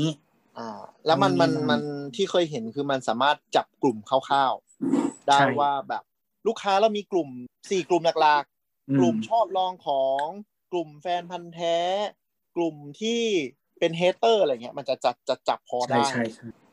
ก็คือจัดเป็นคล cluster ออกมาให้ แล้วเขาก็ไปแบบนี้ทำอินโฟกราฟิกไปทำ character ขึ้นมาเพื่อแบบจะไปใช่ present ลูกค้าอะไรอีกทีหนึ่งว่าแบบพยายามใช่นึกสภาพนึกภาพว่าลูกค้าเป็นวัยรุ่นที่กำลังชอบของอะไรเงี้ยว่ากันไปอืมโดยที่พวกเนี้ยแล้วเขาไม่ได้เก็บข้อมูลส่วนตัวเลยนะเขาไม่ได้เก็เก็บบไม่แค่ได้แบบเก็บเก็บแค่แบบโทนกับใช่เก็บที่คุณพิมพ์แต่มันเยอะศัพท์ที่คุณพอใช้ใช่อ่าศัพท์ที่คุณใช้เวลาหรือแพลตฟอร์ม อะไรพวกเนี้ยจะจับ จะปั้นปั้นตุ๊กตาขึ้นมาได้ประมาณซึ่งอันเนี้ยเป็นสิ่งที่ถ้าเท่าที่เรารู้อะในไทยไม่มีเจ้าไหนทำได้ แต่ว่าของเมืองนอกอะที่ที่ใช้ภาษาอื่นเป็นหลักอะจะทำได้นะเออแล้วก็มันก็คือมันก็จะเหมือนแบบได้ข้อมูลที่ค่อนข้างลึกแล้วก็ไปวิเคราะห์ต่อได้อะไรเงี้ยอันเนี้ยอันนี้คือแบบลึกๆใช้องค์ AI เลยเออแต่ว่าถ้าเป็นเบสิกเลยอะมันก็สามารถแบบวิเคราะห์แบบตรงๆได้นะ อย่างเช่นว่าแบบสมมุติเราศึกษาเรื่องรถอย่างเงี้ย แล้ว แล้วก็สามารถเอามาดูได้แบบเฮ้ยสมมติว่ามีคนพูดชื่อสีชอบสีไหนมากที่สุด กี่คนกี่คนกี่เปอร์เซ็นต์กี่เปอร์เซ็นต์แล้วก็เหมือนแบบ อาจจะแยกแยกยี่ห้อเลยก็ได้ว่า สีแดงคู่กับโตโยต้ากี่เปอร์เซ็นต์อืมสีแดงคู่กับฮอนด้ากี่เปอร์เซ็นต์อะไรเงี้ยหรือรุ่นไหนอะไรเงี้ยรุ่นไหนปัญหาเยอะรุ่นไหนปัญหาน้อย คนมาถามคำถามเกี่ยวกับรุ่นไหนเยอะอืมอืมหรือบ่นได้หรือแม้กระทั่งบ่นคุณแค่บ่นใช่ลงโซเชียลเนี่ยเขาแคปหมดเลยใช่ใช่แล้วก็อาจจะแบ่งเป็นก้อนก็ได้ว่าอย่างเช่นว่า แบรนด์ พูดข้อความเกี่ยวกับรถว่าอย่างไรคอน sumer พูดข้อความกับรถว่าอย่างไรอินฟลูเอนเซอร์พูดข้อความเกี่ยวกับรถว่าอย่างไร แยกเป็นก้อนๆก็ได้อืมหรือจะแยกเป็นตามจำนวนแบบ follower แยกใช่ตามเมืองยังได้เลย ถูกต้องแยกตาม location ได้เลยอืมโดยเฉพาะคือพูทดวิตเตอร์ง่ายๆเนี่ยก็คือเขาให้เป็น lat long มาเลยอ่าก็คือแบบที่เราโพสต์ไปทั้งหมด มันเป็นเขาเรียกว่าข้อมูลที่ไม่เกี่ยวข้องกับเนื้อเนี่ยเขาจะเรียกว่า metadata metadata ก็คือว่า คุณโพสต์เวลาไหน คุณใช้แพลตฟอร์มอะไร คุณทวิตยาวขนาดไหน จากที่ไหนอะไรพวกเนี้ย มันจะมาเป็นส่วนประกอบที่เขาคนคนที่เขาเรียกว่าทำ data analyst อะนะ คนวิเคราะห์ข้อมูลเนี่ยเขาจะเอาพวกเนี้ยไปปั้นๆหมุนๆลงมา แล้วดูว่ามัน meaningful ยังไง เขาอาจจะจับแพทเทิร์นออกมาได้ว่า เฮ้ย แบรนด์เนี้ยเมืองเนี้ย คนด่าเยอะมากเลย เขาก็เอาเขาไปบอกลูกค้าว่า เฮ้ย เมือง A เนี่ย เป็นเมืองที่อยู่ๆ มีคนด่าเยอะมากเลยนะ แต่เมืองอื่นไม่เป็นอืม คุณลองไปดูซิว่าเกิดอะไรขึ้น เขาอาจจะไป tackle dealer ว่าเอ้ย dealer เมืองนี้มีปัญหาหรือเปล่า whatever อืมพวกเนี้ยคือมันคือการฟัง feedbackของคนบนโลกออนไลน์ตลอดเวลาอืมซึ่งซึ่งมันจะต่างกับ เวลาเราหา insight หรือหาข้อมูลของคนนะครับเออมันจะมีวิธีที่เมื่อก่อนใช้กันทุกวันนี้ก็ยังใช้อยู่แหละ ก็คือไอ้พวก research ต่างๆ market research อะอืมแต่ว่า market research เนี่ยมันเป็นการตั้งคำถามแล้วขอคำตอบ คนที่เขาอ่าให้คำตอบอะ เขาจะคิดขึ้นมา แล้วเขาก็จะบอกคุณว่าถามคำถามนี้มาก็ตอบแบบนี้ไปอย่างนี้เนาะเอ่อซึ่ง social listening จะไม่เหมือนกัน social listening คือ ไม่ได้ตั้งคำถามมึงพูดอะไรมากูหยิบมากูฟังกูแอบฟัง ไม่ได้แอบเออฟังกูฟังอะเพราะมึงพูดในที่พับลิกเพราะฉะนั้นใช่กูก็ไม่เรียกว่ากูแอบซะเท่าไหร่เออแต่จริง ๆ คือเหมือนกับมันค่อนข้างเราเข้าใจว่ามันค่อนข้างเอฟเฟกตีฟกว่าการทำ market research เพราะว่าเมืองไทยมี culture ไม่ค่อยพูดตามความจริง อืม เออคือจากประสบการณ์ที่แบบเคยแตะแตะ market research มาบ้างก็คือแบบต้องใส่คำถามหลอกค่อนข้างเยอะ ว่าเพราะว่าเหมือนกับคนตอบก็จะตอบเพื่อคาดหวังให้อีกฝั่งเหมือนถนอมน้ำใจอีกฝั่ง อืมเหมือนเอาขนมไปเทส แล้วก็แบบกินกินกันก็แบบให้คะแนนแบบเจ็ดเต็มสิบอะไรอย่างเงี้ยแบบเออพอกินได้กันหมด แต่จริงพอเดินรับหลังอาจจะทวีตว่าแบบ กูมาทดลองกินขนมขนมเฮียอะไรมาไม่แดกไม่แต่คือ อันนั้นมันต้องแก้ด้วยมันแก้ได้ด้วยหลายอย่าง เช่นปริมาณกลุ่มตัวอย่างอ่านี่นั่นเลยใช่เออแต่ว่า social listening มันจะเป็นเหมือนแบบ มันก็มันก็ได้แหละ แต่มันแต่บางทีมันก็ไม่ลึก อืมอืมหรือหรือลึกแล้วเราไม่รู้ว่ามันเยอะแค่ไหนมาอ่ามันส่วนหนึ่งก็คือไม่มี interaction หมายถึงว่าใช่นักเก็ตวิเศษคนทำวิเศษสามารถถามตอบแล้วไกด์คำถามได้ว่าแบบ feeling ประมาณไหนแต่ social listening คือมันเป็นการฟังฝั่งเดียว ใช่ใช่ถูกต้องอ่าแต่ไม่ได้ไกด์ไม่ได้นะ ไกด์ได้เหมือนกัน เนี่ยกำลังกำลังไปประเด็นนี้แหละว่า เราว่าปัญหาของ social listening ยุคแรก ๆ อะอืมมันโอเค เพราะว่าแบรนด์ฟัง แบรนด์ฟังและแบรนด์เอาไปแก้ปัญหาอืมยุคหลัง ๆ คือแบรนด์ฟังและแบรนด์เอาไป social engineering ในความคิดเรานะ อืมบางบางทีมันก็ไม่ถึงเลเวลนั้น แต่ว่ามันก็ทำแบบเออตรงๆ คือสมมติว่าบางบางบางแบรนด์นะเนาะก็คืออม research market research ต่างๆเนี่ยหลาย ๆ แบรนอืด์มเขาใช้เป็นเขาเรียกอะไร KPI ในการทำงานของพวก marketing marketing อะไรอย่างเงี้ยหมายถึงว่าอืมเป็นตัวชี้วัดผลว่าแบบ หรือว่าบางบางบางครั้งอะใช้เป็นการขึ้นเงินอะไรอย่างนี้ก็มีถ้าเป็นแนวพวกแบบคอมพลงคอมเพลนอะไรอย่างนี้นะอ่าอืมคือลงลงไปลงไปคือจับข้อมูลมาแล้วดูว่าแผนกที่รับผิดชอบตรงเนี้ย performance เป็นยังไง ใช่ใช่ใช่แล้วก็ customer service อ่า response ต่อปัญหาได้เร็วขนาดไหน ใช่ใช่คือเคยแบบบางทีมันจะมีพวกแบบถ้าอีกเลเวลหนึ่งคือพวก mystery shopping อะไรเงี้ยก็คือเหมือนไปทำตัวเป็นลูกค้าเนาะแล้วก็ทำมาเช็คว่าพนักงานทำตามโปรโตคอลไหมอะแล้วแบบถ้าใครถ้าไม่ทำตามคือโดนหักเงินอืมแล้วเหมือนสมมติว่าพอเราเหมือนพอถ้า present ให้ลูกค้าไปอย่างเงี้ยลูกค้าไม่ accept ผลใช่ไหมไปเปิดกล้องวงจรปิดในสาขาแล้วเช็คเทียบกัน อืมอะไรอย่างนั้นก็มีนะฮะมันก็แบบคือค่อนข้างรุนแรงคือเม้ามอยหน่อยเรื่อง mystery shopper อะคือบางทีเออเราก็จะเป็นคนถามเยอะกับพนักงานเลยเว้ยอืมเวลาไปกินร้านอาหารบางทีอืมคือแบบถามนู่นถามนี่ก็คือไม่ได้คิดอะไรเลยนะแต่เหมือนกับบางทีทำไปแล้วอะพนักงานจะแบบอีนี่เป็นสงสัย mystery สง shopper สัยปะวะคำถามแบบดิวที่มันลูกค้าทั่วไปไม่ถามเลยเขาจะแบบดูเกรงเออๆอ้าวคุณพนักงานปกตินั่นแหละนั่นแหละแล้วทีนี้กลับมาก็คือ พอถึงยุคหนึ่งโซเชียล i ร t เ n น n มันป๊อปปูล่าขึ้นมา ก็มีคนเอามาใช้เป็น KPI เหมือนกับ Market Research นั่นแหละเออซึ่งบางทีมันก็จะมี KPI แบบ ที่มันง่ายแต่มันดูประหลาดอย่างเช่นว่าแบบต้องต้องมีแบบสมมติ positive sentiment positive sentiment ก็คือหมายถึงว่าคนพูดเชิงบวกเกี่ยวกับแบรนด์ขั้นต่ำกี่เปอร์เซ็นต์ หรือแบบไม่ให้พูดลบเกินกี่เปอร์เซ็นต์นู่นนี่นั่นอะซึ่งถามว่าแบรนด์สามารถ induce ได้ไหมก็คืออย่างเช่นว่าไปทำคอนเทนต์ที่ หรือว่าแจกรางวัล โดยการให้คนพูดชมอย่างเงี้ย ก็ได้ มันก็มีคนทำเด้ออะเพื่อแบบเพื่อให้มัน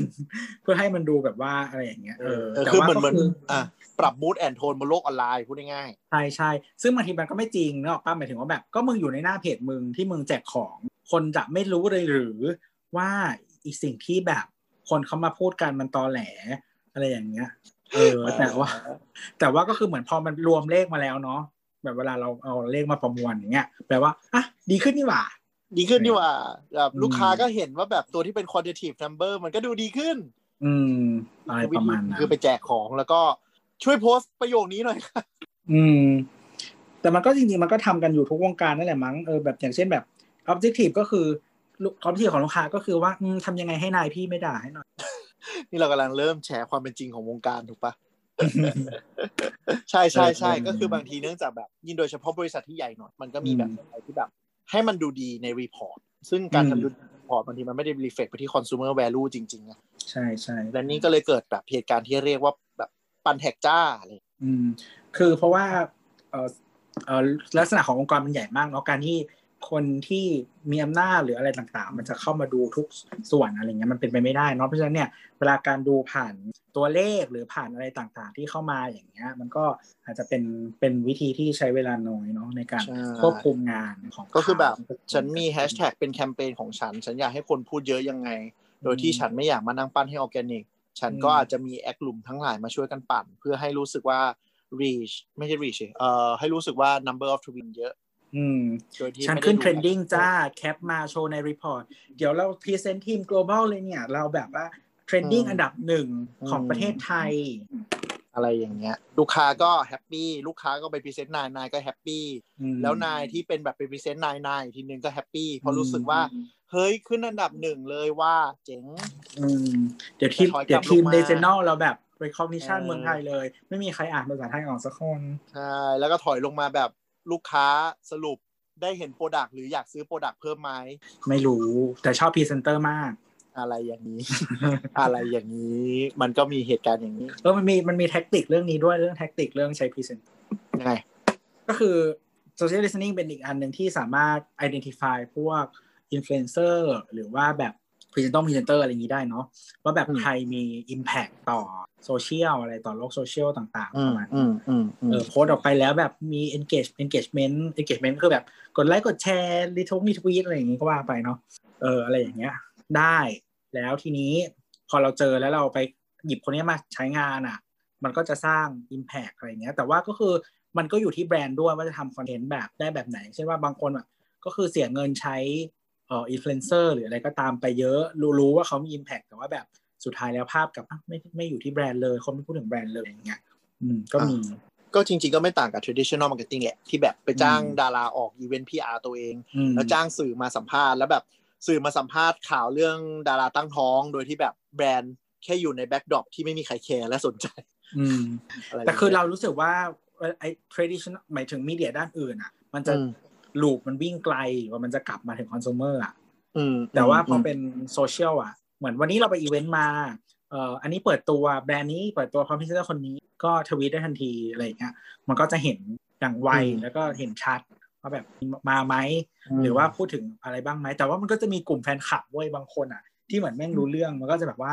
ทุกครั้งที่ที่พูดถึงดาราในช่วงเวลาที่เขาทำงานเนี้ยลงรูปและติดแฮชแท็กแบรนด์ให้เสร็จอะไรก็มีอืม คือเหมือนกลุ่มแฟนคลับเขารู้ว่าดาราคนนี้ได้รับการจ้างงานจากแบรนด์นี้เราต้องช่วยกันใช่ดันให้เกิดขึ้นเพื่อดาราจะได้มีงานถูกเขาก็จะมีความเชื่ออย่างนั้นอยู่ ใช่มันก็จะเหมือนแบบซ้อนซ้อนแกล้งกันซ้อนขึ้นไปเรื่อยๆเออก็อยู่ที่ว่าบริษัทคุณแคร์อ่า meaningful of data ขนาดไหน ถ้าบริษัทคุณแคอืร์มแค่จำนวนมันก็จะเป็นเรื่องที่ดี แต่ถ้าคุณบริษัทคุณแคร์ว่ามันไปถึง consumer จริงไหมคุณก็ต้องมาวิเคราะห์ให้ดี ใช่ ซึ่งจริงๆมันก็มีวิธีแหละ อย่างเช่นว่าแบบสมมติว่า แต่ก็ แต่อันเนี้ยมันก็จะต้องแบบ tailor นิดนึงอย่างเช่นว่าแบบคุณรู้ว่า สมมติคุณเปิดตัว Product สมมติรถยนต์ มีอืม feature นี้นี้นี้เชิญดาราคนนี้อืมคนนี้มาอืมแล้วสิ่งที่ objective สุดท้ายเลยที่คุณอยากได้ ก็คือคนพูดถึง feature นี้อืมอะไรอย่างเงี้ยเออมันก็ต้องมาวัดตรงนั้น ไม่ใช่วัดว่าแบบ total หมายถึงว่าแบบแบรนด์ voice ทั้งหมดของแบรนด์และดารามันเท่าไหร่นะอะไรเงี้ยมันก็ต้องมาดูว่าแบบใน e เท่าเท่าไหร่นะ ก้อนแรกอะ มันเป็นเรื่องของฟีเจอร์ที่คุณอยากขายอะขนาดไหนเยอะเท่าไหร่อืมแล้วคนชมไหมหรือคนด่าก็ว่าไป คือมันก็คงต้อง work กันระหว่างแบรนด์กับเอเจนซี่แหละอืมแต่ทีนี้อ่าขอเลี้ยวมาว่าที่ social listening ตอนนี้มันฮิตเนี่ย ที่อืมปูมาว่ามันมีการ social engineering อะ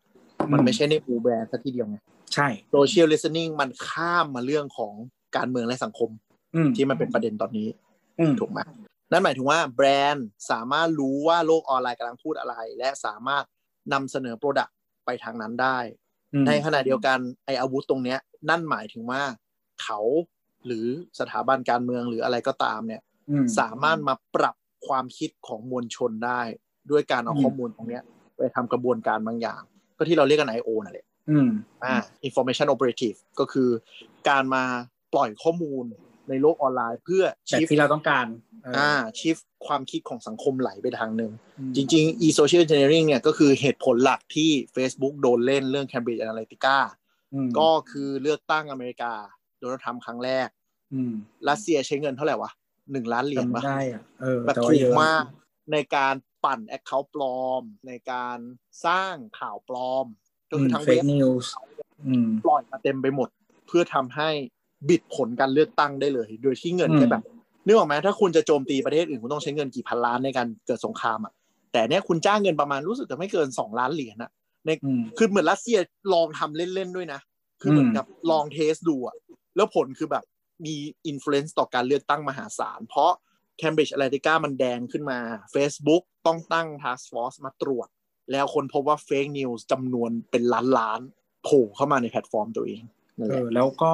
คือแบบมันเป็นบางอันน่ะมันก็เหมือนเป็นประเด็นเล็กๆน้อยๆในเรื่องการเลือกตั้งครั้งนั้นเนอะครั้งนั้นก็คือแข่งฮิลลารีคลินตันอืมอย่างเช่นเรื่องแบบอีเมล อืมอ่าคือเหมือนฮิลลารีเขาตั้งเซิร์ฟเวอร์อีเมลส่วนตัวแล้วเขาอืมใช้อีเมลส่วนตัวในการทำงาน อืมประมาณนี้ก็มีแบบเรื่องความไม่ปลอดภัยอะไรต่างๆนั่นแหละ แต่คือเหมือนอืมบางทีแบบ เออ บางบางเรื่องมันก็ดูเล็กน้อยแต่ว่าเหมือนมันสปินให้มันแบบโอ้ใหญ่มากนู่นนี่นั่นอ่าอ่าเออหรือว่าเรื่องแบบอะไรวะ มีเรื่องอะไรวะเบงกาซีอ่า คือเขาอะไรงี้ต่างๆนะคือเนื่องจากที่เราพูดกันมาทั้งตอนเรื่องอัลกอริทึมของการของ Facebook ของ whatever อะอืมคนพวกเนี้ยเหมือนกับเหนือเซียนไปอีกชั้นคือเข้าใจอัลกอริทึมแล้วอืมสอดเข้ามาว่าจะเกมอัลกอริทึมยังไงอืมคือบางอย่างมันไม่ได้เป็นแบบ มันไม่ได้มันไม่ได้สำคัญ แต่หยิบมาสำคัญแล้วเปลี่ยนคอนเทนต์ให้เป็น clickbait อืม ถูกไหม clickbait ก็คือ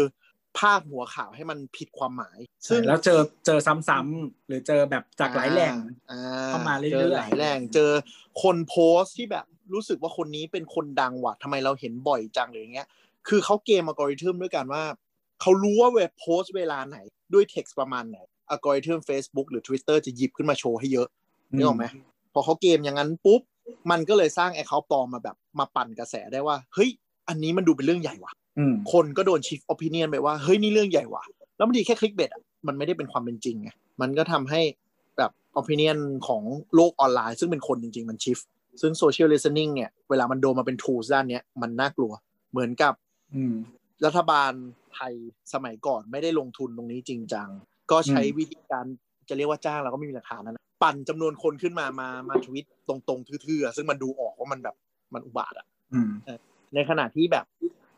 อีกฝั่งหรือว่าฝั่งตรงข้ามรัฐบาลเนี่ยมเรื่องของติกเรื่องพวกนี้เขาแน่นกว่าเยอะ อืม เออดังนั้นคือพอมันมาโผล่เรื่องโซเชียล i ิ i งตอนนี้เพราะเหมือนจะมีการที่ว่าจะซื้อจัดจ้างเรื่องของการเอ่อมอนิเตอร์โลกออนไลน์เนี่ยแล้วอยู่ๆในจังหวะเดียวกันก็แคมเปญด้านรัฐบาลที่ดูไม่บงอะ ดูแบบดูเนียนอะ มันอืมออกมาปึ๊บปึ๊บปึ๊บปึ๊บปึ๊บแล้วก็ดันมีคลิปหลุดใช่ไหมที่แอบไปได้ยินเรื่องขอใช่งใช่ใช่เจ้าหน้าที่คุยในร้านกาแฟเลยเป็นกระแสขึ้นมา คือจะบอกว่าจริงๆ TLR คนได้นะฮะ ลองไปค้นดูได้อืมจริงๆ ข้อมูลรัฐหลายๆอย่างมันจำเป็นต้องพับลิกแล้วมันก็ public อยู่ แต่ว่าอืมมันอาจจะไม่ได้จัดอยู่ในรูปแบบที่เข้าสามารถเข้าถึงได้ง่าย แต่ไม่ได้อืมแปลว่าเข้าถึงไม่ได้นะครับ ก็เข้าถึงได้ แล้วก็จริง ๆ รัฐบาลไทยนะครับอันนี้เป็นข้อมูล public นะ ไปหา search ดูได้ ก็ไม่ได้ไม่ได้มีหน่วยงานเดียวที่ใช้ social listening และไม่ใช่เป็นปีแรกที่ใช้ใช้มานานเลยอืม แต่อาจจะมีการยกระดับในตอนนี้หรือเปล่าอะไรไง เราก็ไม่รู้เหมือนกันนะ แค่แบบอยู่ๆมันโผล่ออกมาว่าเป็นประเด็นอืมคือคือโซเชียลแต่ต้องเข้าใจก่อนว่าโซเชียล i ิ t e n i n g อะมันคือการเก็บข้อมูลเนาะมันแค่ส่วนเดียวของของของเขาเรียกว่าอะไร ถ้าจะคุณจะทำ I/O ทำ operation เนี้ยการ listening อะมันเป็นแค่เก็บข้อมูลเข้ามาส่วนเดียว การเอาข้อมูลไปวิเคราะห์ การเอาข้อมูลไปใช้ต่อ แล้วเอาข้อมูลอันเนี้ยย้อนกลับมาเพื่อไปสร้างอะไรบางอย่างที่คุณต้องการอะ อันนี้มันเป็นอีกฝั่งหนึ่งใช่เออการที่คุณแบบ lis- listen เก่งแค่ไหนก็ตามอะ แต่คุณแบบไม่สามารถเอาข้อมูลไปใช้ได้อะ มันก็มันก็ไปไม่ได้อะเออก็ง่อยอะก็ง่อยอะอืม อืม ประมาณนั้น ก็นั่นแหละ เหมือนกับสิ่งที่คุณพับลิกจริง ๆ มันก็มันก็เขาเรียกว่าอะไรวะมันก็มีคนเอาไปใช้ประโยชน์ในตลอดเวลา อืมเนาะทีแล้วนี้คุณทีอืมตัวต่อเลย จะขมวดตอนที่บอกว่าอืมคือคือทางเออเป็นมันมีภาพที่ส่งกันมาที่บอกว่าของกระทรวงดีมั้ง อืมอ่าที่ที่มีโลโก้กระทรวงเนาะแล้วก็แบบบอกว่ามันว่าแบบเออพูดอะไรก็คือมีคนรู้นะจ๊ะอะไรอย่างเงี้ยเออซึ่งซึ่งซึ่งเราไม่รู้ว่าเขารู้หรือเปล่า แต่สามารถรู้ได้ พูดอย่างนี้ดีกว่าอืมเราไม่รู้เขาจะรู้จริงไหม แต่ว่าอืมมันสามารถรู้ได้อืมมันสามารถรู้ได้จริง ๆ เออเพราะฉะนั้นเนี่ย เออจะทำอะไรจะจะพูดอะไร แต่คือถึงเขาไม่รู้อะแต่ว่าเราไปทำอย่างอื่นอะที่อาจจะ เสี่ยงหรือไม่เสี่ยงต่อกฎหมายก็ไม่รู้อะไม่เสี่ยงก็ได้ แต่ว่ามันก็มีผลกระทบกับคนอื่น ๆ ที่ได้รับสารอืมอืมยังไงนะหมายถึงว่า หมายถึงว่าหมายถึงว่าเออจริงๆอะคุณจะโพสต์อะไรในออนไลน์หรือโซเชียลก็ตามอะอ่าเออ สมมติว่า คือไอ้เรื่องเสี่ยงกฎหมายอะก็คือมันมันเป็นไปได้อยู่แล้ว เออเขาจะจับหมายถึงว่าจะเจอคุณไหมก็ไม่รู้แต่ว่ามีโอกาสเป็นไปได้ เพราะเพราะว่ามันมี tools ทุกอย่างมัน enable อะไรแบบเออแล้วก็ ในขณะเดียวกันฝั่งเอกชนเองก็เหมือนกันเออแต่ว่าจริง ๆ อะเออเขาเรียกว่าอะไร ถ้าฝั่งเอกชนอะปกติมันจะไม่ได้ทำแบบ ไม่ได้ทำมาเพื่อส่วนใหญ่มันไม่ได้ทำมาเพื่อฟ้องอะมันอ่าอ่าอ่าคือมันไม่คุ้มหรอกใครมานั่งมอนิเตอร์แล้วมานั่งฟ้องคนมาบ้าเปล่าอะไรเงี้ยเออส่วนใหญ่เขาอยากจะแก้ crisis แก้ใช่ experience แก้อะไรอย่างนี้มากกว่า คือถ้าอยากให้เขารู้อะก็ตั้งใจพิมพ์ให้มันรู้เว้ยอืม เดี๋ยวมันมันก็จะมีเหมือนแบบ อย่างบางแบรนด์ก็คือพุ่งมาตอบทันทีอะไรเงี้ยใช่ใช่ ซึ่งเหมือนกับการที่เขามาแท็กเรา mention มาหาเราโดยตรงเนี่ย priority มันก็จะสูงกว่าพอสมควร เพราะเหมือนกับอืมเขารู้สึกว่ามันมี exposure ที่ไปด่าเขาในที่ public แล้วอะไรอืเงี้ยมใช่เออคือเอกชนเขาไม่มาเสี่ยงฟ้องอะมันดูตลกไงกับเรื่องให้คุณบ่นอืมแต่อย่างที่ว่าพอมันเป็นเรื่องความมั่นคงของรัฐบาลมันจะอีกเรื่องเลย มันก็จะอีกประเด็นเลยเพราะฉะนั้นนะก็คืออย่างที่บอกว่ามันมันเป็นไปได้แล้วก็เพราะฉะนั้นการที่จะโพสต์จะพูดอะไรอย่างเงี้ยก็อาจจะคิดคิดนิดนึง คืออย่างมันอย่างว่าถามว่า เอ้ย รัฐบาลสอดส่องประชาชนหรือเปล่าคำตอบคือไม่ใช่อะเพราะคุณโพสต์พับลิกพับลิกคือใครก็มาดูได้อืใช่ไหมแล้วก็เท่ากับมันไม่เหมือนว่าดักฟังโทรศัพท์นะเออดักฟังโทรศัพท์คือโทโทรศัพท์มันเป็นสิ่งที่เจตนาคุยกันสองคน แต่อันนี้อืมคือ โพสต์ในพับลิกให้ทุกคนเห็นอืมแล้วอยู่ที่ว่าแบบเขาจะเล่นงานคุณหรือเปล่า เพราะความผิดมันชัดแจ้งมากว่าคุณทำในที่สาธารณะอืมเอาง่ายๆเพื่อคุณแบบพูดอะไรหมิ่นประมาทคนอะ ก็เหมือนคุณไปตะโกนอยู่กลางห้างอะคนเห็นอืมเป็นล้านอะ มันคือมันคือความผิดกระทงเดียวกันเลย ใช่ไหมคือคือเหมือนบางทีคุณโพสต์มา หรือทวีตมาแบบคุณอยากอืมคุยกับกลุ่มคนกลุ่มหนึ่งเนาะที่เป็นกลุ่มใหญ่พอสมควรอืมหรือหรืออะไรแบบเนี้ยแล้วแต่คือมันก็คือเลเวลนั้นมันคือสาธารณะไปแล้วเนี่ยอ่า มันก็เลยเหมือนกับว่าเอ่อการที่รัฐบาลจะมารู้หรือใครจะมารู้เนี่ยมันก็เป็นไปได้ไงก็ฝากให้คนฟังอะว่าโลก SNS เนี่ยในโซเชียลมีเดียเนี่ยมันไม่มีอะไรที่มันเป็นแบบพื้นที่ของฉันน่ะ อืม คือ in a way in a way นี่นี่ว่ากันตรงๆนะ ต่อให้คุณตั้ง Facebook status แบบเขียน diary only อืมเราไม่รู้เลยว่าบอทหรือ crawler ของ Facebook มันอ่านแล้วเอาไปวิเคราะห์อะไรหรือเปล่าด้วยซ้ำอืม to be fair นะ to be fair นะ อันนี้คือ โอเคใน term of use มันอาจจะบอกว่าเขาไม่ทำแต่มันเป็นข้อมูลดิจิตอลที่ลงไปบนแพลตฟอร์มเขาอะอืมใช่ไหมอันนี้พูดตรงๆนะวันมันว่ากันตรงๆอะคืออะไรที่รู้สึกว่าเราไม่อยากให้ใครรู้เลยนะอืมคุณไม่ควรโพสต์แม้กระทั่งแบบแค่ในกลุ่มไลน์หรือ friend ด้วยซ้ำอืมก็มีตั้งหลายเคสกี่เคสแล้วล่ะที่แบบเมาส์มอยกลุ่มไลน์คนสนิทสี่คนแล้วสุดท้ายก็บึ้มไปทั่วประเทศอะโดยเฉพาะดาราจริงๆมัน มันมีอันหนึ่งที่ดูเหมือนเป็นโจ๊กอะแต่ก็ถ้ามาคิดอืมดีๆ มันก็ไอ้นี่เหมือนกันก็คือแบบอืมเวลาด่ากัน หรือว่าแบบมีคนข้ามมาด่าคนอื่นที่ไม่รู้จักหรืออะไรอย่างเงี้ยกันในโซเชียลอะแล้วก็จะมีคนพูดว่า ถ้าไม่อยากให้ใครรู้มึงก็เขียนไดอารี่ล็อกไว้ที่บ้านสิอืม ก็จริงนะก็จริง ใช่ คือคือ คือต่อให้คุณพ้น status ว่าเป็น friend หรือ accล็อก acc ที่ล็อกไว้อะ มันก็มีคนที่แบบ one day ที่มันจะกลายเป็นแบบหมั่นไส้คุณแล้วก็งูพิษไปอะไรต่อ whatever ได้หมด เอ๊ะ เสียงขาดปะฮัลโหลเออ นั่นแหละ ก็ประมาณนั้นคือทางออกจริงๆ ก็คือคุณต้องระวังไว้ว่าคุณใช้แพลตฟอร์มเขาเนี่ยอืมมันก็เท่ากับว่าข้อมูลไปอยู่กับเขา ใช่ไหมคือหมายถึงว่าอืมคุณจะอาจจะไปโดน เอาไปวิเคราะห์อะไรต่อหรืออะไรก็ตาม มันก็เป็นส่วนหนึ่งที่คุณจะต้องยอมรับอืมอืมคือคือคือของอย่างเงี้ย ถ้าคุณมันก็มีประโยชน์ในทางแบรนด์และตัวคุณคือหมายถึงว่า คุณสื่อสารกับแบรนด์ได้เร็วขึ้น คุณสื่อสารกับคนในวงการได้ดีขึ้นใช่ไหมเราส่งต่อข้อมูลได้ดี เราช่วยแชร์ข่าวอะไรได้ดี แต่ในดาบสองคมที่อันตรายก็คือว่า สิ่งที่คุณโพสต์ มันก็เป็นสแตมที่ไปแปะอยู่บนแพลตฟอร์มเขา ที่ใครจะหยิบข้อมูลคุณไปทำอะไรต่อก็ได้ โดยเฉพาะในเชิงโฆษณา และความน่ากลัวของถ้าเป็นเรื่องความมั่นคงก็คือนี่แหละ social engineering หรือว่าคดี ครับผม อะก็เนื้อหาน่าจะหมดแล้วแหละเนาะก็ไม่แต่ว่าจริทิ้งงๆทิ้งท้ายทิ้งท้ายไว้นิดอืมหนึ่งโทษทีก็คือ อย่ากลัว อย่าถึงขนาดว่าแบบเฮ้ย Facebook จะมอนิเตอร์ชีวิตฉันทุกอย่างเลยเลยขนาดนั้น อย่ากลัวถึงขนาดนั้น มันมีมันมีความสะดวกสบายในแบบของมัน แต่อืพึงมระลึกไว้ว่าข้อมูลที่ขึ้นไปมันไม่ใช่ของเราร้อยเปอร์เซ็นคือหมายถึงว่า คุณอาจจะอ่าอัปโหลดรูป มินเมย์สิบแปดบวกได้ แต่คุณพึงระลึกไว้ว่ารูปนั้นมันจะอยู่บนนั้นเข้าใจความหมายปะมันมีถ้าคุณนี่ด้วย auto upload ดึงจากมือถือขึ้นไปเฟซบุ๊กอะเอออะไรอย่างเงี้ยคือคือคือถ้าคุณคิดว่ามันไม่อยากให้มันไปอยู่บนนั้น หรือว่ามันหลุดไปที่ท่าไหนเนี่ย คุณไม่ควรจะอัพขึ้นไปเลย หรือแม้กระทั่งยังไงเดียอย่าถ่ายอะนะอืมเหมือนก็บอกว่าแบบถ้าคุณไม่อยากมีคลิปหลุดก็อย่าถ่ายคลิปหลุดอืมมันถ่ายรูปมันฝีที่ตูดเออนั่นแหคุละณนั่นลี่แหละว่ะ นั่นแหละนั่นแหละนั่นแหละ แต่ว่าก็คือเขาเรียกว่าอะไร จริง ๆ เราว่าทุกคนอะควรจะ aware เนาะว่าแบบ เราอะเป็นคือเราเป็นเจ้าของคำพูดและสิ่งที่เราทำทั้งหมด และเออโทษทีและในมุมของแพลตฟอร์ม คือเราเป็นทั้งสินค้าและเป็นทั้งลูกค้าไปในเวลาเดียวเอกัอนเออไอ้ไอไอไอคำว่าเป็นเจ้าของของเราหมายถึงว่าเราต้องมีความรับผิดชอบมี accountability ต่อสิ่งที่เราทำไปอะอ่าอ่าเพราะฉะนั้นอะก็คือทำอะไรก็คือรู้รู้แล้วว่ามันเอาไปทำอะไรต่อได้ก็คือใช้ได้ แต่ว่าก็คิดก่อน คืออยากให้ฟังแล้วก็รู้เรื่องประเด็นตรงนี้เราจะได้รู้ทันมัน ใช้คำว่าอืมรู้ทันมัน เพราะว่าส่วนตัวเราเราสงสารคนที่รู้ไม่ทัน หมายถึงว่าอืมไม่เข้าใจการทำงานของมัน แล้วก็แบบอัพแม่งทุกอย่างลงไปเลยอืมซึ่งซึ่งมันอันตรายไงอันตรายในแง่ของบางทีเพื่อนจะรำคาญด้วยด้วยและส่วนหนึ่ง privacy ที่คุณกลัว คุณกลัวอืมเพราะคุณคุณทำตัวเอง คือหมายถึงว่าคุณ expose ทุกอย่างลงไปเลยจ้าพอลงไปเลยจ้าทุกอย่างปุ๊บคุณก็กลายเป็น target ที่โดนจับง่ายครับ ประมาณอ่านั้นนั่นแหละครับ ก็สำหรับวันนี้นะฮะก็จบแล้วหนักนะไปฮะปะวะแล้วก็หนักไปปะวะมุกคนน้อยเลย ถ้าใครมี ถ้าใครมีคำถามนะครับ หรือว่าอยากมาให้คุยต่ออะไรประมาณนี้ไม่เออไม่แน่ใจว่าว่ามันเออเข้าใจง่ายมากน้อยแค่ไหนเนาะก็มาคอมเมนต์เออคอมเมนต์กันได้นะคอมเมนต์กันเยอะๆนะครับ ที่เอ่อ Twitter at techjocktalk อ่านะครับ หรือว่า hashtag techjock ก็ได้นะครับ แล้วก็ เออหรือว่าจะ Facebook Page สามโคกเรดิโออะไรก็ได้อืมมาคอมเมนต์ได้เหมือนกันนะครับอ่าหรือว่าถ้ามีคำถามหรืออยากขยายความหรืออะไรก็ทั้งแฮชแท็กหรือ mention มาก็ได้ เดี๋ยวว่างๆไปนั่งตอบ หรือถ้ามันน่าสนใจในการตอบเป็นวงกว้าง ก็อาจจะหยิบมาเป็นประเด็นในการพูดคุยสักตอนเนาะอืมครับผมเราก็จะไป social listening ไปหา